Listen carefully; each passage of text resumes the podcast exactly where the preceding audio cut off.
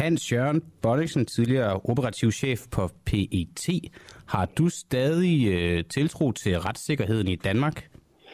Jeg må erkende efter det sidste, hvor for tre uger siden fik at vide, at øh, et flertal ønskede en undersøgelse af Samsung-sagen. Og nu her to timer efter regeringsdannelsen, der får man vide, at det ikke længere er tilfældet. Jeg må nok sige, at det står der et stort skår i det, som normalt er det, som jeg tilhænger af tidligere respekt for til enhver tid siddende øh, valgt regering. Den er totalt krakaleret i øjeblikket, det må jeg kende. Hvad, øh, hvad er det værste ved det her? Jamen det, det værste ved det er, at man står i en situation, hvor man har sigtet en hædersmand fra politiets efterretningstjeneste for at gå ud, efter min opfattelse, berettiget at fortælle, at han gennem flere år har været kildeføren for Samsam og gå ud og forsøge på at medvirke til, at man undgår de stærke følgevirkninger af et potentielt justitsmord. Det øh, sigter man pågældende for. Så med den ene hånd, der går man ud og viser en knyttet næve, og med den anden hånd, der går man faktisk ind og benægter fakta. Jamen det er da fuldstændig totalt uforståeligt og medvirker til, at man får den dybeste, dybeste despekt for, for retssystemet i, i Danmark. Jeg er utrolig ked af at skulle sige det. Jeg er 41 år slidt og slæbt og være stolt af at tilhøre sådan et system. Men jeg må efterhånden erkende, at, at den stolthed, den er, den er øh, ved at forsvinde. Hvem, når, når du nu har mistet stoltheden for, for det her system, hvem er så den ansvarlige i det her? Hvem er, hvem er skurken eller skurkene, som sådan i dine øjne? Jamen, jeg kommer jo ikke udenom. Det er jo alle dem, der for tre uger siden sagde, at nu skulle det her undersøges til, til bunds. Og nu, jamen, det her med, at man har et standpunkt, indtil man tager et nyt, det får altså et ny værdi i øjeblikket. Forstå det, at man har et standpunkt, indtil der står en ministerbil for, for, for døren. Øh, anderledes kan jeg sådan set ikke tolke det. Har, øh, har Ellemann og Lykke givet afkald på retssikkerheden i Danmark for ministerbiler i dine øjne? Jeg mener der i allerhøjeste grad, at, at det her det er et eklatant løftebrud. Løftebrud i forhold til det, jeg håbede på, at de vil medvirke til. Netop belysning af, hvorvidt staten har medvirket til et justitsmord eller ej. Det er der i allerhøjeste grad noget, som offentligheden har krav på at få at vide. Og så nu, når som sagt, at øh, ministerbilen står for døren, jamen så er man fuldstændig komplet har man ligeglad med, hvorledes man betragter en, en, en, en sådan påstand. Altså det er det i allerhøjeste grad medvirkende til, at mistilliden til systemet, den vokser og vokser og bliver større og større, og det synes jeg faktisk ikke, at, øh, at retsstaten Danmark, øh, Danmark øh, bør, bør, bør lide under. Grunden til, at vi taler om det her, det er jo fordi blandt andet, at Peter Hummelgaard, der for det første, der er ikke noget i regeringsgrundlaget om Ahmed Samsom, han er ikke nævnt med, med et ord, og så var Peter Hummelgaard, den nyudnævnte justitsminister, i går ude at sige, at regeringen har ikke fundet anledning til at nedsætte en undersøgelseskommission om det specifikke spørgsmål, altså spørgsmålet om, hvorvidt Ahmed Samsams sag skal undersøges. Og det har jeg ikke yderligere at tilføje til siger han. Hvordan går snakken? Jeg går ud fra, at du har noget kontakt til dine tidligere pt kollegaer og måske også nogle af de, af de nuværende. Hvordan går snakken om den her, den her jamen, sag jamen, der? Jeg må da erkende, at, øh, at jeg, det vil jeg da ikke lægge skjul på, at jeg i går faktisk talte med den kollega, som er sigtet i Samsam-sagen. Og øh, det eneste, der kan udtrykke for, at det er, at han føler sig fuldstændig komplet magtesløs. Han føler, som jeg også, en dyb, dyb mistillid til systemet, og føler også den krænkelse af, af, af den retssikkerhed, som normalt har været en garant for os alle sammen i, i, i Danmark. Men nu er det smurt, så at sige, grønt sæbe på, på, på slisken med hensyn til den slags ting. Det er en dyb, dyb indignation over, at man bliver behandlet på den måde. Han går jo på rettighed ud og medvirker til, at øh, staten kan undgå at komme i en situation, hvor de medvirker til et justitsmord, et muligt justitsmord. Og det er lige præcis det, der skal, skal undersøges. Men, men det ser man jo fuldstændig totalt bort fra. Så han gør ligesom hans forsøg på at, at redde det her fra at, at være et justitsmord. Øh, magthaverne ser igennem fingre, de er ligeglade, de fortsætter alligevel, og nu skal han tage skraldet for det. Ja, det er derfor, jeg betragter ham som, som en hedersmand. Og øh, for at kunne sigte det efter 152, altså brud på tavshedspligten, så skal det være uberettigt. Men efter min opfattelse, så mener jeg faktisk, at han har pligt, pligt til at gå ud og medvirke til, at den slags ting ikke sker. Vi har nok i historien, som siger, ja vel, ja vel, herr minister. Mm. Det må vi rigeligt af, men, men jeg må nok erkende, her er virkelig en mand, som har mod og, og, og, og hjerte til at gå ud og kæmpe for, for, for en sag, som nu kan koste ham en, en, en, en, en straf det, øh, jamen, det understreger bare det helt barok og uhørt i situationen. Hans Jørgen Bonniksen, tidligere operativ chef i PET. Tak fordi du var med her til morgen, og god weekend på trods af det. I lige måde. Hej. Og godmorgen til dig derude, dig der lytter med. Vi taler helt fra start af her om Agnes Samsam, manden, der er dømt for at være øh, kriger i islamisk stat, for at være terrorist, blev fanget i og fængslet i Spanien, blev sendt til Danmark. Han påstår, at han er agent for PET, betalt agent. Der er meget, der peger i den retning. Han har blandt andet været på en eller anden form for lønningsliste. Og øh, ja, nu bliver han ikke nævnt med et, et ord. Han bliver ikke, hans sag bliver ikke håndteret. Man ignorerer ham fra politikernes side, og det er ellers egentlig ikke fordi, at de har øh, haft lejlighed til at glemme ham, fordi vi i pressen, særligt klar Vind, har jo ellers været god til at, at minde dem om det. Men, øh, men det virker til, at, at det alligevel er, er gået i, lidt i glemmebogen. Er Ahmed Samsam blevet offret for, at Ellemann og Lykke kunne blive ministre? Det er jo det spørgsmål, der er vi, der vi stiller her til morgen. Den formodede PT-agent Ahmed Samsam er ikke nævnt med et ord i regeringsgrundlaget, selvom både Venstre og Moderaterne har sagt, at de ønsker at inddrage hans sag som en del af en større FE-undersøgelse. Og øh, Christian Hegård, den uafhængige ekspert, godmorgen. Nu har jeg lige talt med Hans Jørgen Bonniksen. Det blev en meget følelsesladet samtale, fordi han er øh, mildt sagt rystet over situationen. Lad os tage det sådan lidt mere retslige og, og konkrete det her. Hvad bliver der med garanti undersøgt?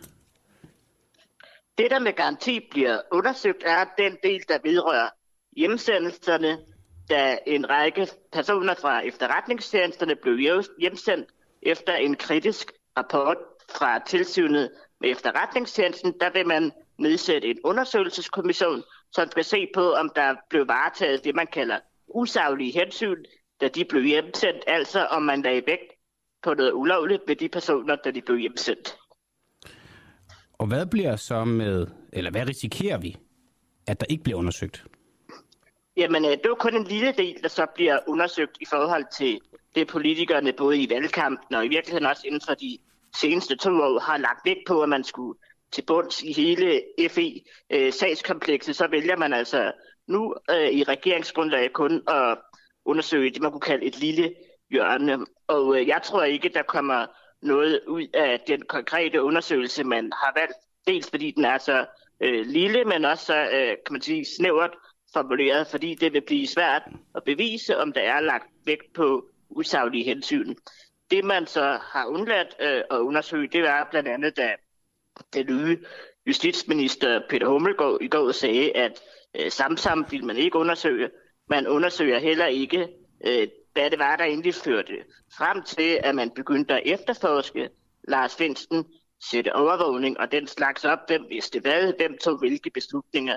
Det er også nogle af de ting, der har været op i debatten, som nogen godt har kunne tænke sig at få belyst. Ja, det er jo også det, der står i regeringsgrundlaget. Der står der, at regeringen vil nedsætte en undersøgelseskommission til undersøgelse af beslutningen om hjemsendelsen af ledende medarbejdere i Forsvarets efterretningstjeneste. Kommissionen skal undersøge, om der blev varetaget usaglige hensyn ved hjemsendelsen. Som øh, vi også lige snakker om, øh, sagen om Ahmed Samsam bliver ikke, ikke nævnt med, med så meget som et, et ord. Erbil Kaja, hans forsvarsadvokat, sagde i vores radio her i går, at der stadig er, er håb for Ahmed Samsam. Hvad er din vurdering i forhold til det? Jamen det er, at øh, den nye justitsminister Peter Hummelgaard i går sagde efter pressemødet ved hans tiltrædelse, at det bliver ikke en del af undersøgelsen. Så har han jo ret klart sagt, øh, at det kommer ikke til at ske.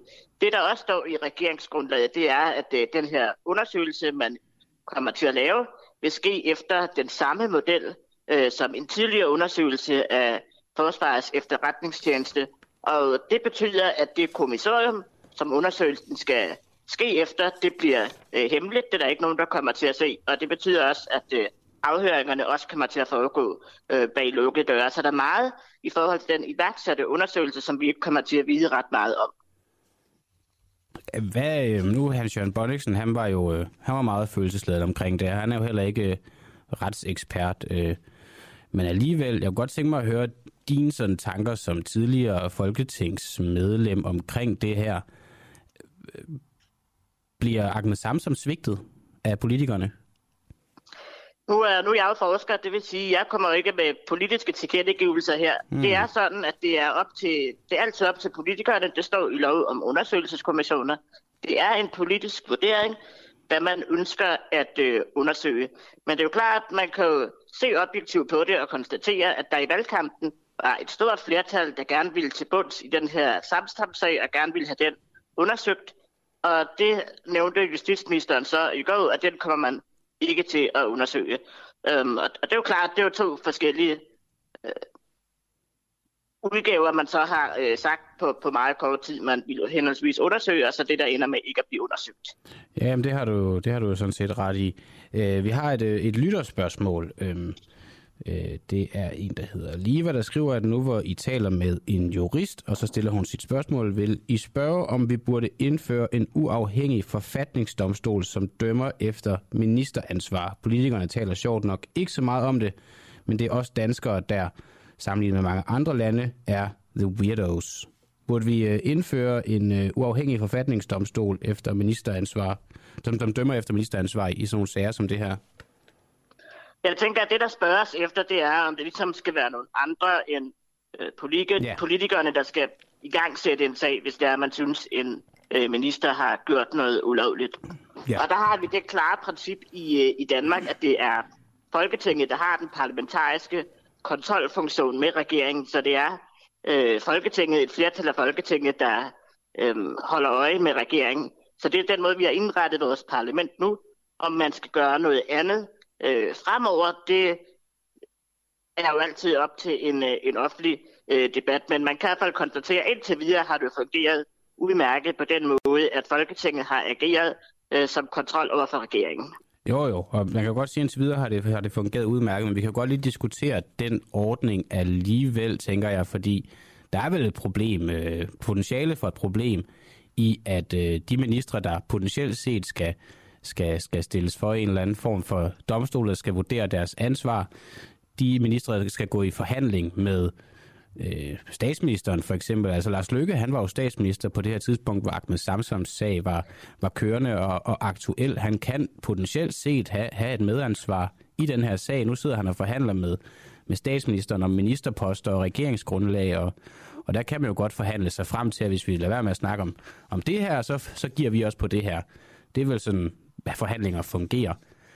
Så i sådan et tilfælde, når det drejer sig om retssikkerhed og jura og øh, domsprocesser, er der så risiko for, at, øh, at det her system fejler? Da man kan godt sige, at der er nogle principielle overvejelser i, om når nu man kan se, at den her FE-undersøgelse indgår i regeringsgrundlaget, og dermed har indgået i politiske forhandlinger på lige fod med top-top-skat og Arne Plus-pension, er det så den rigtige måde, det foregår på? Det er den måde, vi lovgivningsmæssigt har valgt at indrette os på. Og hvis man er utilfreds med det, så har vi det jo sådan i vores øh, lovgivning, at så må man stemme på nogle andre politikere, hvis man synes, det var forkert øh, til næste valg. Hvis man laver sådan en forfatningsdomstol, så rejser det jo også nogle andre spørgsmål. Hvem skal udpege de øh, personer, der skal sidde i forfatningsdomstolen? Øh, hvad for en kompetence skal de helt præcis have, øh, og så videre. Så det afføder en øh, række andre spørgsmål, øh, som vil blive genstand for debat. Okay. Må jeg spørge om noget helt andet, Christian Hegård? Det kan du tro. Det er fordi, at vi snakker her til morgen om, øh, det er noget, der kommer sådan her til sidst i udsendelsen, men jeg kunne godt tænke mig at spørge alle kilder om det her op til. Det er fordi, at øh, alt for damerne, mener jeg det er, Ja, det er noget helt andet, det her. Øh, okay, de er, de, det er de, de er ude og... Har det noget med jul at gøre? Ja, det har nemlig noget med jul at gøre, fordi at, øh, de er ude og tale om, at vi er blevet bedre til at dele som om opgaverne af hjemmet og sådan noget, men alligevel så ses det, at det oftest er kvinderne, der sørger for, at tingene sker og, og planlægger opgaverne, særligt her omkring jul med, med oppyntning og juleaften og sådan noget. Jeg ved ikke, Christian Hegård, er, er du i i et parforhold? Nej, det er jeg ikke, men jeg kan til gengæld sige, at øh, jeg har selv bagt brunkager og pebernødder og stillet næsser op i mit hus, så det går jeg meget op i. Det synes jeg er super hyggeligt her i juletid. Okay, så hvis du nu havde været i, i et parforhold, så havde du insisteret på, at det... Så havde det også været mig, der bestod for at pynte op til jul og bage brunkager og pebernødder. Okay, okay, nå. Men øh, så, så, du, så, så, ja, så, så du genkender ikke, ikke det her med, at, at, at, at, at kønsuligheden måske skulle eksistere stadig på, på julefronten? Jeg påtager mig i hvert fald gerne en del af juleansvaret, hvad enten jeg bor selv, eller hvis jeg måtte bo sammen med et andet. Ja, okay. Christian Hegård, den uafhængige øh, retsekspert og, øh, og, og, og juleglad øh, øh, mand. Tak fordi, at du det var med her til morgen, og så må du have en, øh, en god øh, weekend. Det er jo fredag for pokker. Og glædelig jul til jer. Jeg håber også, I får jule derhjemme alle sammen. Det gør vi. Det er godt. Hej. Hej. Vi har faktisk julefrokost på den uafhængige her i dag, så det er nemlig en, en rigtig juledag, og det, ja, det kan jo godt virke lidt underligt at gå direkte fra Agnes Samsam til, til, til, til noget, der handler om, om jul, som måske kan, kan virke ligegyldigt. Jeg vil nu alligevel argumentere for, altså, øh, vigtighed kommer i mange skalaer, og jeg tænker i mit eget hoved, at Ahmed Samsams sag og retssikkerhed i Danmark er, er vigtigere, end om der er øh, en eller anden form for kønslig ubalance på, på julefronten. Men, men alligevel vil jeg nu argumentere for, at der er noget vigtighed til stede her, fordi at et, øh, et emne, der i hvert fald i høj grad bliver diskuteret, det er jo jul. Og det, eller nej, nej, det er ikke jul, det er, øh, det er, det er kønslig ulighed og øh, kvindeundertrykkelse og, øh, og en mandsdomineret verden, og, og jeg skal komme efter dig.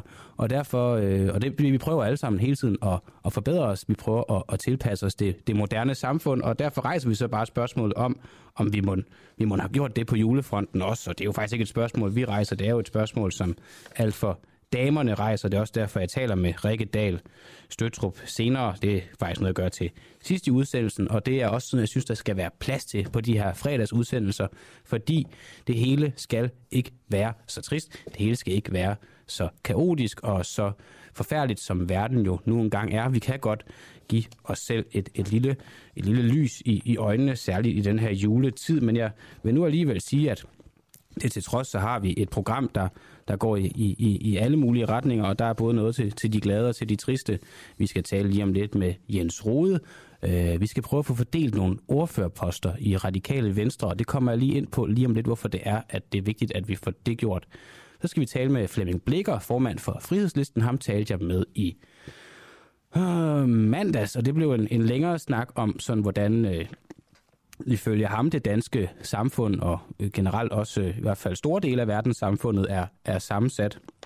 Så skal vi tale med Lars Asland om, øh, om, øh, om Socialdemokratiet, og hvorvidt de har opgivet deres rødgrønne idealer øh, for at undgå en minkundersøgelse og for at, at beholde nogle, nogle fede ministerposter. Der er jo en del kritik om, at, at det er et ret blot regeringsgrundlag, der er udkommet her. Jeg var jo selv til pressemødet, øh, hvor at øh, Mette Frederiksen ligesom præsenterede øh, sig selv sammen med Lars Lykke og, og Jakob Ellemann. Det var ude på Marienborg, og jeg havde jo, jeg havde jo faktisk tænkt mig at spørge ind til det her, men øh, jeg fik desværre ikke lejlighed til det, fordi at, som det jo så ofte sker, så får den uafhængige ikke altid taletid på de her pressemøder, og som det så ofte sker, så lukker Mette Frederiksen pressemødet ned, før halvdelen af journalisterne, der til stede, har, har haft mulighed for at at stille sit spørgsmål, og det er jo... Altså en ting er, at det er en helvedestur ind til Marienborg. Øh, okay, så slemt er det måske heller ikke, for nu endte jeg med at lege en bil, men, men der er folk, der tager taxaer derud. Jeg kørte med en journalist hjem, der havde taget en taxa derud til, til 300-400 kroner eller sådan noget, og det kan godt være, at redaktionen betaler det, men det er da trods alt noget af en udgift for at tage ud, og så er der også alt forberedelsestiden til at stille sit spørgsmål, og jeg går også ud fra, at når journalister er til stede på et pressemøde og har taget spørgsmål med, så er det fordi, deres spørgsmål er, er vigtige, og, øh, så kan man jo godt bare undre sig over, at, at, at, at et pressemøde bliver lukket ned, inden, inden halvdelen af journaliststanden får lov til at stille spørgsmål, særligt når TV2 får lov til at stille fire spørgsmål. Det var jo også helt øh, vanvittigt, og når det ene af de spørgsmål TV2 så stiller, det er, øh, hvilke ministerposter får I, Lars Løkke og, og Jakob Ellemann?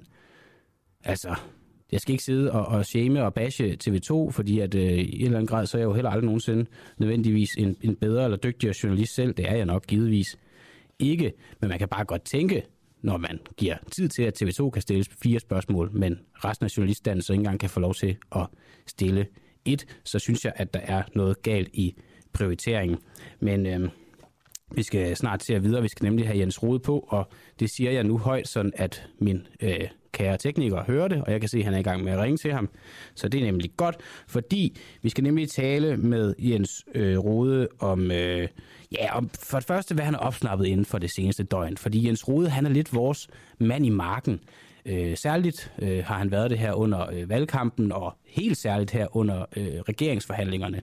Han har en eller anden øh, spidsmus næse for at snuse sig frem til ting, der sker. Han har blandt andet undervejs givet os nogle tegninger for, hvordan at, øh, at, at det lige nu så ud med, med ministerfordelingen, altså ikke de specifikke ministerposter, men hvor mange partier, der skulle have hvilke ministerposter, og nu enten en del af de partier, som med at hoppe ud af regeringsforhandlingerne, så tegningen holdt jo ikke i sidste ende, men det er jo sådan en indblik, han kan give os undervejs, og det er jo helt vildt spændende at følge med i, særligt når man så ser, at, at konservative ender med at hoppe ud, når hvem skal så have de ministerposter, så hopper SF ud, hvem skal så have de ministerposter. Og derfor så synes jeg, at han er, øh, han er, øh, han er ekstremt øh, spændende at, at have med. Øh, men det er det, vi skal tale om. Og så skal vi nemlig også tale om, at radikale venstre har jo valgt at, at droppe Rwanda-kravet, altså kravet om, at der ikke skulle laves et udrejsecenter i, øh, eller et asylcenter i Rwanda. Og øh, det har de jo ellers slået sig ret stort på, at det vil de ikke give sig på. Det center, det skulle ikke være der, og nu vælger man så at sige, at det, det er ikke så vigtigt alligevel. Og vi har så prøvet at få et interview med radikale venstre her på Den Uafhængige, men de har ikke haft tid til at stille op, fordi de er i gang med at øh, fordele ordførerposter. Og det, øh, altså, og det, det, det kan man jo så sige om, hvad man, hvad man vil det. Jeg synes, det er altså sådan, okay, de har ikke tid til at stille op i dag, fordi de er i gang med at fordele ordførerposter, men som jeg forstod det, har de heller ikke tid til at stille op i, i næste uge. Og, og generelt kunne vi ikke få dem til at øh, give et tidspunkt for, hvornår de her poster var uddelt, så de kunne have tid til at sætte op her hos os. Så derfor så vil jeg også med Jens Rode lige gennemgå øh, øh de, den radikale, de radikale folketingsgruppe, den er, jo, den er jo ikke så stor. Så, og så kunne vi måske sammen få uddelt de ordførerposter, og så vil vi så ringe øh, så fremtiden er til det, så vil vi så ringe til, til pressetjenesten live her i radioen og, og give dem ordførerposterne. Fordi så har vi som gjort arbejdet for dem, og så kan vi komme videre, og så kan vi lave det her interview om, om, om Rwanda-kravet. Det er så for at vide lige nu, og grund til, at jeg bare sidder og snakker, der er nogen, der vil tænke, det er da uhøfligt, at Jens Rode sidder og venter i telefonen, og han så bare plapper sådan løs. Men det er fordi, at Jens Rode sidder ikke og venter i telefonen. Han, øh, han, øh, han har ikke lige mulighed for at, at tage den lige nu af i hvert fald det indtryk, jeg får. Så øh, vi, må lige, øh, vi må lige væbne os, væbne os lidt med, med noget tålmodighed. Og øh, jeg kan jo så lige, øh, jeg kan tease for det næste, det næste interview, fordi at øh, det er med øh, Flemming Blikker, formand for Frihedslisten. Og da jeg talte med ham, der talte vi om, at, at, at, at dronningen er den, der styrer landet. Vi har et indskrænket monarki, det ved vi jo, det står sort på hvidt i, i, i grundloven. Og øh, Flemming Blikker, han mener, at det er dronningen, der, der bestemmer, hvad der foregår på Christiansborg, Christiansborg, hvad der bestemmer, hvad der foregår i vores samfund. Hun styrer det hele oppefra, og politikerne er bare hendes marionetdukker. Og, øh, og han har, må, han har måske ret, fordi Jakob Ellemann, han sagde nemlig følgende på øh, det pressemøde, jeg så var til stede til, hvor jeg ikke fik lov til at stille spørgsmål. Men chef, det er hendes majestæt dronningen, eller det bliver det i hvert fald i morgen. Øh, vi øh, betragter statsministeren. Det gjorde jeg også tidligere, da det var Lars Lykke som en slags mellemleder. øh, og øh, ja, ja, men altså, formaliteterne, det skal jo være på plads, ikke sandt? Øh, ja, det er noget, jeg glæder mig til at snakke med ham om, fordi måske har han fået sin påstand bekræftet, og jeg, jeg gik jo lidt kritisk til det, fordi jeg jeg var ikke så overbevist ud fra, hvad det var, han sagde, men, men nu lyder det jo til, jamen det er måske rigtigt nok. Nå, vi kan også lige tage lidt nyheder, mens vi venter på Jens Rode, fordi Twitter udelukker flere prominente journalister. Twitter har torsdag lukket en håndfuld prominente journalisters konti på det sociale medie. medie. Det skriver den amerikanske avis The New York Times. Skridtet er det seneste i rækken af en øh, masse ændringer hos Twitter, efter mange milliardæren og Tesla-ejeren Elon Musk satte sig i direktørstolen. De lukkede konti tilhører blandt andet Ryan Mack, som er journalist ved The New York Times, og Drew Howell fra konkurrenten The Washington Post. Det er uklart, hvad de berørte journalister har til fælles, og hvorfor de er blevet lukket gød. Og nu er der ikke nogen grund til, at jeg sidder og padler længere, for jeg har nemlig min gode ven Jens Rode med på en linje her. Godmorgen. Godmorgen.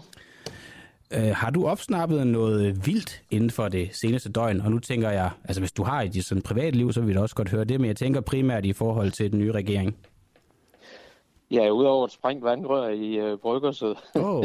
så, som, øh, det var derfor, du lige måtte padle lidt. Nå, øh, det er lige sket. Jeg har, også været nede i, jeg har også været nede i Bryggersød og padle.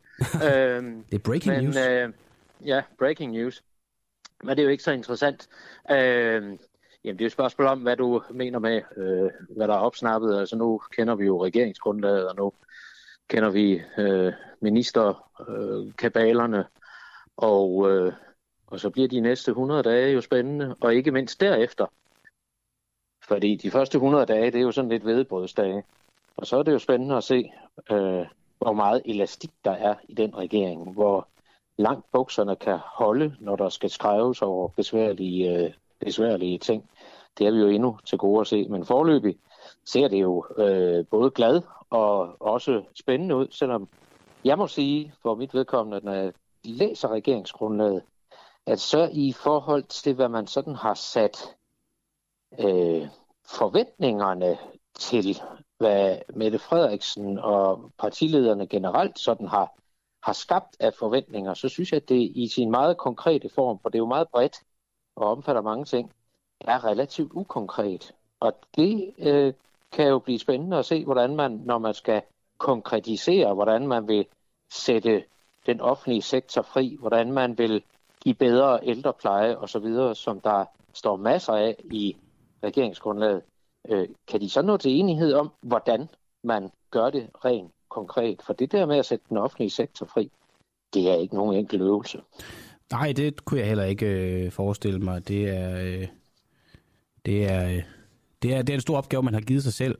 Nu har der jo været en del øh, snak øh, i går eftermiddags, og også her til morgen blandt andet her på Den Uafhængige, om, om Ahmed Samsams sag, som jo for det første ikke er nævnt i regeringsgrundlaget, og for det andet så Peter Hummel går ud og siger, at der er ikke noget at, at komme efter i den sag. Har du hørt noget snak blandt politikere øh, om politikere, som er noget af det, vi ikke har set i medierne endnu? Nej, men et er sikkert, at hvis en minister siger, at der ikke er noget at komme efter i den sag, så vil øh, de partier, der ikke er en del af regeringen, så vil de vide at gå efter sagen. Så øh, der vil blive øh, øh, kigget nøjere efter den sag, og den vil blive for langt øh, gennemgået. Nu skal regeringen jo øh, huske, at den får et helt andet udgangspunkt, nemlig at fra nu vil den blive kaldt i samråd, både fra højre og venstre side af sagen. Vi vil få nogle ministre, som bliver skudt på meget hårdt fra begge sider af folketingssalen, hvor det normalt kun er den ene, og så sidder de andre i samrådene jo sådan og er lidt støttende over for øh, regeringen, altså dem, der ligger på den ene side. Det plejer altid at være en kamp mellem rød og blå blok. Det øh, er jo over nu. Der får vi også en helt ny virkelighed. Og der mm. vil det nok være klogt, hvis ministerne de øh, undlader for mange gange at sige, at der ikke er noget at komme efter, fordi så kommer Folketinget efter dem. Jeg forstår godt, at man ikke skriver øh, som samsagen ind i et regeringsgrundlag. Den hører ikke hjemme ind i et regeringsgrundlag. Men det er måske lige kægt nok at sige, at der ikke er noget at komme efter i sagen. For øh, det, det er helt sikker på, at der vil være øh, folketingspolitikere i opposition på begge sider, der vil være meget uenige. Det, det tror jeg, du har ret i, og det er i hvert fald også det indtryk, man, man får her øh, indtil videre, siden at udmeldingen den kom. Øh, Jens Rode, jeg kunne også godt tænke mig at snakke med dig om noget andet, fordi at øh, radikale har jo droppet det her øh, Rwanda-krav, der var så godt som, som ultimativt under, under valgkampen. Og så vil vi jo gerne have et interview med, med de radikale omkring det her, men det siger de, at det har de ikke tid til, og det får de heller ikke tid til lige forløbig, fordi at de skal have uddelt ordførerskaber i partiet. Og øh, jeg tænker, det parti, øh, så stort er det sgu heller ikke. Så hvor lang tid kan det tage? Så jeg tænkte, om, om vi to, bare lige nu, hvor, hvor du er her, skulle prøve at få uddelt øh, nogle, øh, nogle, nogle ordførerskaber til, til, til, til partimedlemmerne i Folketinget? Uh, det er jo en farlig øvelse, det, det, det, det kan jo kun blive rent gætværk. Ja, ja, men det er mere bare, så, så kan jeg nemlig give dem den og sige, nu har jeg lavet den her liste, og hvis, hvis du har lyst, så siger jeg også, at du har været med på den, øh, fordi så, så får den nok lidt mere pondus, end hvis så, det bare var mig. Så er vi sikre på, at den ikke bliver sådan i hvert fald. ja, nå, okay, sådan kan vi jo også tænke det. Hvad, bare sådan en Stampe, hvad kunne hun være ordfører for? Ja, hun bliver helt sikkert ordfører på kulturområdet. Kultur. Ja. Det er der ingen tvivl om. Men det er jo sådan, at i en meget lille folketingsgruppe, så, skal man, så får man, øh, jeg vil også sige uforholdsvis mange ordførerskaber. Og det er jo klart, fordi der er så mange områder, som hver enkelt skal dække. Men kulturordfører, det er jeg i hvert fald ikke et tvivl om, at hun bliver. Okay. Hvad, med... hvad hun derudover, hvad hun derudover øh, får, ja, øh, landbrug, øh, klima, det er faktisk også, øh, altså landbrug og miljø, øh, det, det er faktisk også ret sikker på, at hun, øh, hun kommer til at sidde på. Landbrug og miljø. Det har hun brugt okay. ekstremt mange kræfter på at sætte sig ind i. Okay, så altså meget kan man sige om Senja Stampe, men hun er, hun er ikke sådan en, der ligger på den lade side og ikke forsøger at sætte sig ind i sit stofområde. Nej. Det er hun ikke. Jamen, det er jo altid godt at høre. Hvad med Katrine Ropsø? Katrine Opsø, hun vil formentlig blive erhvervsordfører. Erhvervs?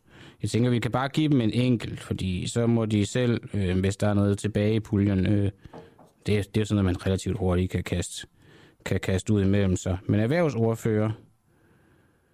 Og transport, tror jeg også godt, hun kan komme til. Okay. Godt. Hvad så med Sofie Karsten Nielsen? Den er lidt speciel, synes jeg. Ja, den er meget øh, speciel. Øhm, det er jo et spørgsmål om, hvad hun ønsker at kaste sig over. Jeg ja. kunne forestille mig, at hun noget, måske. bliver...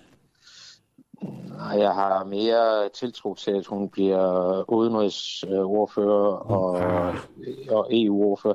Jeg tror, hun vil kaste sig øh, over det internationale. Du tror ikke, at Martin Lidegaard, udover at være formand, kunne blive udenrigsordfører? Nej. Okay. Det vil være en mærkelig måde at gøre tingene på. Og nu har øh, Radikale Venstre godt nok, skal jeg sige, øh, en lidt øh, sjov måde at lave ordførerskaber på, fordi der har man jo også oplevet, at den samme person, som har været gruppenæstformand, har været både politisk ordfører og finansordfører på mm, samme tid. Præcis. Og det er der jo ingen andre partier, der gør, men, men jeg tror ikke, at altså, vi vil ikke se Martin Lidegaard, øh, jo, vi vil se ham markere sig på udenrigsområdet, men man vil have en ordfører på området, og der skal findes en okay. øh, Europa-ordfører og en, der kan dække de vigtige møder i Europaudvalget. Det er der ikke meget mediedækning i, øh, desværre, fordi det er faktisk ret vigtige sager, man behandler i Europaudvalget. Ja. Øh, men, men partierne skal være til stede på de der møder, fordi det, det handler om de, de mandater, som øh, regeringsministre skal have med til øh, Bruxelles. Og der er vi altså tale, altså der går man jo ind i et rum, der hedder bindende lovgivning for Danmark. Så det er øh, et vigtigt område, og øh, Sofie, Sofie Carsten Nielsen har jo altid haft et stort hjerte for den europæiske del, så jeg vil, jeg vil, jeg vil tro, at hun bliver Europaordfører øh, som minimum. Okay, Europaordfører som minimum. Godt. Hvad med og, Lotte? Altså udenrigsordfører vil jeg stadigvæk, vil jeg stadigvæk mene. Ja, den har jeg også noteret. Ja, Hvis vi kan tage de sidste uh, lidt hurtigt, fordi at, uh, tiden er, er det ja. svært ved at rende ud. Lotte Rod, hvad vil du gætte på der? Øh, det handler om børn.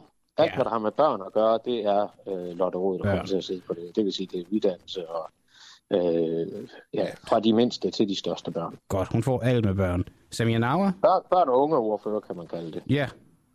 Samia Nauer? Øh, hun får beskæftigelse og udlændinge og øh, retssikkerhed. Ja, udlændinge og retssikkerhed. Den er jo sjov i forhold til Ahmed Samsam. Øh, og Christian Friis Bak. Oh, ja, det, det, det kunne jo selvfølgelig også være udenrigsordfører. For det, der er lidt svært, det er jo at finde ud af, hvor Sofie Carsten Nielsen er i forhold til, hvad hun ønsker at lægge ind i gruppen med arbejde. Mit yeah. gæt er, at hun er jobsøgende, hvis jeg skal være helt ærlig. Og derfor, øh, øh, fordi Christian Friis Bak er jo også alt, hvad der hedder øh, udviklingsbistand, øh, og øh, han, han bliver i hvert fald udviklingsordfører. Det er der ingen tvivl om, for det er et område, han besidder okay. et enormt kendskab på. Ah, ja. øh, og, og, og det kunne jo også godt være udenrigs, og så man kan skære Europa udenrigs op. Det har man jo gjort før. Øhm, men, men, øh, men, men, men det er også noget, der går i international retning, vil jeg øh, tro. I hvert fald i hovedåren. Alright. Det tror jeg, det lyder også, øh, det lyder relativt savligt. Og Martin Lidegaard, den, den har vi... også blive retsordfører. Jeg tror, hvis du kigger på retsordførerskaberne, så, så, så kan man ikke... Okay, så den skriver vi op her. Så kan de selv få lov til at bestemme, om det skal være Samir Nauer eller Christian Friis Bak. Så fik vi ja, også... Jeg ved sent, jeg også gerne vil. Men, øh, oh, men, men, det er noget nu, øh, Ja, ja, men sådan er det jo, fordi der er jo mange ønsker. Ja, øh, men det kan rets, vi ikke tage hensyn til her. Retsordførerskab er ekstremt vigtigt i radikale venstre. Undskyld. Det gør ingenting. Og derfor, derfor vil der være bud om den der post, og derfor er det lidt svært, hvis du vil mm. snakke Samsam sagen, at uh, lige greje på forhånd, hvem der skal sidde på den. Men jeg synes stadigvæk, at Samia Narva er et godt bud. Det er hende, vi har, har givet den. Uh, Jens Rude, det var alt, hvad vi, hvad vi nåede, men uh, jeg ved, det ikke er sidste gang, vi snakker med dig, så uh, tak for nu, og jeg glæder mig til, at vi snakkes ved, og så må du have en god weekend, og prøv prøv med, med, med, med vandrøret. Ja, tak. Jeg går ned og padler videre. Ja, pas på. Yes, det var Jens Rode. Nu fik vi uddelt, den her skal jeg lige have. Nu fik vi uddelt dem her. Jeg der, jeg der sådan lige hoppet lidt, lidt sent ind. I skal jo bare vide, at grund til, at vi uddeler dem her, det er for at ringe til Radikale Venstre her senere. Vi når det ikke lige nu, for vi har næste kilde så godt som klar. Men øh, vi ringer til Radikale Venstres pressetjeneste her senere og giver dem ordførerskaberne, fordi at deres undskyldning for ikke at stille op hos os, det er, at de er i gang med at uddele ordførerskaber, og det kommer til at tage lang tid. Og nu kan man se, Jens Ruder og jeg, vi klarede det på lige over 5 minutter, så mere besværligt behøves det sådan set ikke at være. Jeg synes lige, vi skal genhøre et, øh, et lille lydklip her, inden, øh, som jeg vil præsentere for næste kilde, og jeg ved, at næste kilde lytter med, så, så du får lige lov at høre med. Min chef, det er hendes majestæt dronningen, eller det bliver det i hvert fald i morgen. Øh, vi øh, betragter statsministeren. Det gjorde jeg også tidligere, da det var Lars Lykke som en slags mellemleder. øhm, og øh, ja, ja, men altså formaliteterne, det skal jo være på plads, ikke sandt? Øhm, Flemming Blikker, formand for Frihedslisten. Er du en øh, glad mand ud fra det her lydklip, og godmorgen? Godmorgen. Altså, jeg prøver altid at være glad, øh, uanset omstændighederne. Men øh, tak for at spille øh, klippet, fordi at, øh, det pinpointer jo ligesom øh, noget, som øh, jeg var med igennem her i mandags i, i udsendelsen i mandags her på Den Uafhængige og fortælle lidt om, hvad der egentlig står i øh, grundloven. Og det er jo selvfølgelig også det, Ellemann han refererer til. Man kan også høre, hvordan, at øh, når man ser klippet, uh, fordi det blev vist på live tv, så kan man jo også se, hvordan både uh, Ellemann, eller undskyld, hvor både Lykke og, og Frederiksen uh, står for lejene og for, og for grin. Vi kan også høre Lykke her i lydklippet i baggrunden virkelig for forlejende uh, griner af det. Ikke? Fordi det er jo helst ikke sådan, at borgerne i det her land skal, skal tro, at det hænger sammen, at kongehuset er, Øh, at dronningen er mere end en kransekagefigur. Ja, fordi det er jo det, du mener, hun ikke er. Kan du sådan... Øh, det er jo ikke så lang tid, vi har til, til sat af til det her interview, men kan du sådan alligevel lige oprise, hvad er det, hun er, som ikke er at være en kransekagefigur? Ja, ja, altså for det første så står der jo i paragraf øh, 2 i, øh, i grundloven, at øh, vi i det her land styres af, af et indskrænket øh, monarki. Og så sagde jeg jo også i mandags, at øh, kongehuset er en, er en del af det. Altså en del af de øh, tråde, som styrer de marionetdukker, som er vores øh, politikere. Og det er derfor, at der ikke bliver indfriet de her valgløfter, som vi altid håber efter et, et valg. Ikke dem, der har stemt på, på, på de forskellige kandidater, de håber jo selvfølgelig, at kandidaten så går ud og, og gør det, de har sagt. Det sker bare ikke altid. Det er faktisk ikke så tit, øh, det i virkeligheden øh, sker. Men øh, der er jo en grund til, at det er sådan. Det er ikke kun fordi, at de lugter læder, de ministerbiler og sådan noget. Det er også fordi, at der sidder nogle tråde om bagved og, og, og trækker i de her øh, marionetfigurer, som er vores øh, minister og øh, statsminister. Og nu lige nøjagtigt i tilfældet med Ellemann, og Mette Frederiksen, så er det jo sådan, at øh, de jo øh, nok kender øh, hinanden, ikke bare fra dansk øh, politik, men også fra den her trilaterale kommission. Og den er der ikke mange, der kender. Det er ikke noget, pressen skriver så meget om. Trilaterale kommission, det er der, den er stiftet i 1973 øh, af en øh, David Rockefeller. Det er måske heller ikke alle, der kender Rockefeller-familien. Mm. Rockefeller-familien er ud af den her Rothschilds-familie også, og det er nogle af de her blodlinjefamilier, som øh, også stort set ejer øh, hele øh, verden. det er sådan lidt et andet ting at gå ind i. Men sådan en Rockefeller, øh, øh, gut der, som indstifter den her trilaterale kommission, der blander han så politik og de kommercielle ting. Og det her, det er sket i så mange år, og det er jo øh, fuldt ud accepteret af politikerne. Det er bare ikke noget, de snakker højt om til befolkningen. Så øh, vi to skal helst ikke have den her konversation, og vi skal helst ikke ud på, på æderen. Og øh, det, det er sådan, det er i, øh, i Danmark. Vi skal helst holdes for nar. All right. Flemming, et, et spørgsmål, jeg har øh, stillet alle mine øh, kilder her, her til morgen. Og nu vil jeg også stille det, stille det til dig. Ej, jeg glemte det sgu med Jens Rode. Øh, jeg kigger lige på Mads. Mads, du skal lige skrive til Jens Rode og spørge ham. Øh, hvem står for julen hjemme hos dig, Flemming? Det, det er der ingen, der gør. Jeg, jeg holder ikke jul øh, så, så højt i hævet. Du holder ikke jul? Nej, nej, jeg mener, at det er helt, altså, jeg er vild med Jesus, men øh, jeg mener, at Jesus budskab er, er ret øh, forvansket i det, vi øh, kalder jul øh, i Danmark. Meget kommersielt i øvrigt også. Er du, øh, er du gift? Øhm, jeg er skilt. Du er skilt, okay. Så, så øh, okay, gift det måske også, men mere om du har en, en, en samlevende, samlevende partner. Det er fordi alt for damerne, de er ude i talesætte, at, at kønsuligheden i, i den grad øh, eksisterer øh, i forhold til hvem der øh, står for at holde jul derhjemme, og derfor så vil jeg bare spørge alle mine kilder. Vi har faktisk kun mænd med i dag, af en eller anden grund. Så nu spørger ja, ja. alle kilder om, om, det, om det er dem eller, eller konen eller kæresten, der står for det. Øh, ja. Men hvis du er, øh, er, er, er enlig, så er det jo ikke som sådan et, et så relevant spørgsmål for dig, slet ikke, når du ikke fejrer jul på den måde. Præcis, præcis. Ja, men jeg bliver sikkert inviteret til et eller andet. Det, det skal nok komme. Nå, det er godt. Øh, Flemming, øh, tak fordi du vil være med kort her til morgen, og så må du have en, øh, en god weekend. Det var da så let. Ha' en god weekend også. Tak. Hej hej. Ja, det var jo også bare lige kort her med Flemming, fordi vi jo netop i tale satte, eller snakkede om det her med, hvorvidt at dronningen øh, styrer øh, landet øh, i mandags, og jeg ved, det var et interview, som nogen kunne lide, andre ikke kunne lide, og der er også blevet spekuleret i, hvorvidt jeg selv er en del af, af et eller andet, og at jeg ved øh, mere, end, end jeg giver udtryk for. Det har jeg i hvert fald set i nogle forskellige sådan, øh, fora, og øh, jeg ved jeg ved ærligt talt ikke noget. Altså, hvis dronningen hun styrer det hele, hvis, hvis der er et eller andet magtspil, som er ud over det, vi, vi, vi kender til, så er det altså ikke noget, jeg har kendskab til. Og hvis jeg skal være helt ærlig, så, så tror jeg ikke på det.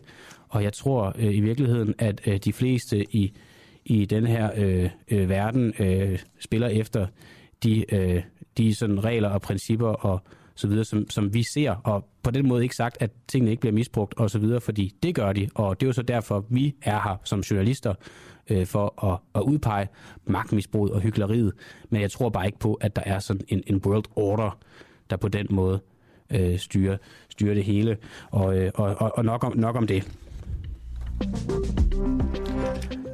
Fordi har Socialdemokratiet opgivet deres rød-grønne idealer for at undgå minkundersøgelse og beholde fede ministerposter? Det var jo det her spørgsmål, jeg gerne vil have stillet med det Frederiksen, men det får jeg desværre ikke i den her omgang lejlighed til. I onsdags blev et nyt regeringsgrundlag præsenteret af partilederne fra den nye SVM-regering. Den socialdemokratiske indflydelse glimrede ved sit fravær, hvor der både blev annonceret topskattelettelser og massive besparelser på ledighedsområdet. I går blev ministerholdet så vist frem, og her lod Socialdemokratiet sig til gengæld ikke stå tilbage, da de sætter sig på flere af de aller, aller vigtigste taburetter. Det er blandt andet finansminister og justitsminister og erhvervsminister og beskæftigelsesminister og børne- og undervisningsminister og udlænding- og integrationsminister og skatteminister, jeg kunne blive ved, og så selvfølgelig også statsminister. Lars Aslan Rasmussen, øh, tidligere folketingsmedlem for Socialdemokratiet, er det nye regeringsgrundlag socialdemokratisk nok? Ja, jeg synes, det ser fint ud, altså i betragtning af, at man har to øh, blå partier med, øh, og som jo både har accepteret statsministeren, øh, hedder Mette Frederiksen, øh, finansministerposten, øh, og Socialdemokratiet øh, har accepteret Arne-pensionen, har sagt ja til at få en statsminister, de for nogle, nogle dage siden synes var retsfuldt, så, så synes jeg egentlig, man kan være godt tilfreds. Men øh, du siger, det ser fint nok ud i forhold til, at man, man har de her blå partier med, eller Lars Lykke, han vil jo nok sige, at han er, han er lilla. Øh, så, så med, med det i baghovedet, så er det en OK øh, indflydelse, Socialdemokratiet har haft, og det er en OK rød politik, i hvert fald med, med det, man nu har kunne få med. Havde man ikke kunne få mere med, hvis man var, havde kigget mod rød blok i forhold til den regering? Oh, jeg tror, det havde været svært med rød blok. Altså, jeg vil sige, det var jo nede på det yderste mandat, altså man skulle have en færing med og, og sådan noget, ikke? Og jeg ja, det synes ikke, det, det, det, det kunne lade sig gøre. Hvis det var med jo, jo, det, kunne, det kunne godt lade sig gøre godt, i, danne rød bloks regering. Jo, jo, det er rigtigt. Jeg tror, jeg tror, det er rigtig svært. Altså, jeg tror, det her er... Hvorfor er det svært? Er, er, fordi at man jo hele tiden blev troet med det ene og det andet af enhedslisten. Det vil man også blive alternativet. Dem slap vi for. Jamen, de var det ikke så vel også af Venstre og af Moderaterne. Altså, de har vel også nogle krav, øh, tænker jeg. Det er vel blandt andet derfor, vi ser en, en sådan lidt... Øh, Altså, vi ser topskattelettelser. Det havde vi sgu ikke set i en, øh, i en, i en rød regering på den måde. Nej, men selvfølgelig kan der godt være noget, som altså enkelte punkter, man kan være uenig i. Jeg, jeg siger bare, at det, altså, jeg synes jo, det er dejligt, at enhedslisten og radikale øh, er uden for indflydelse på den måde, fordi at, at jeg synes, det var nogle partier, som, som troede med alt muligt, som var ligeglade med, at de egentlig tilhører et, et, et, øh, et mindretal. Og der, der, der har jeg på en eller anden måde mere respekt for, for Venstre, som har været med til at bygge det her samfund op. Det har enhedslisten og Alternativet trods alt ikke. Øh, og tage ansvar også for, for svære beslutninger. Så jeg synes egentlig, det er det rigtige, øh, man har gjort.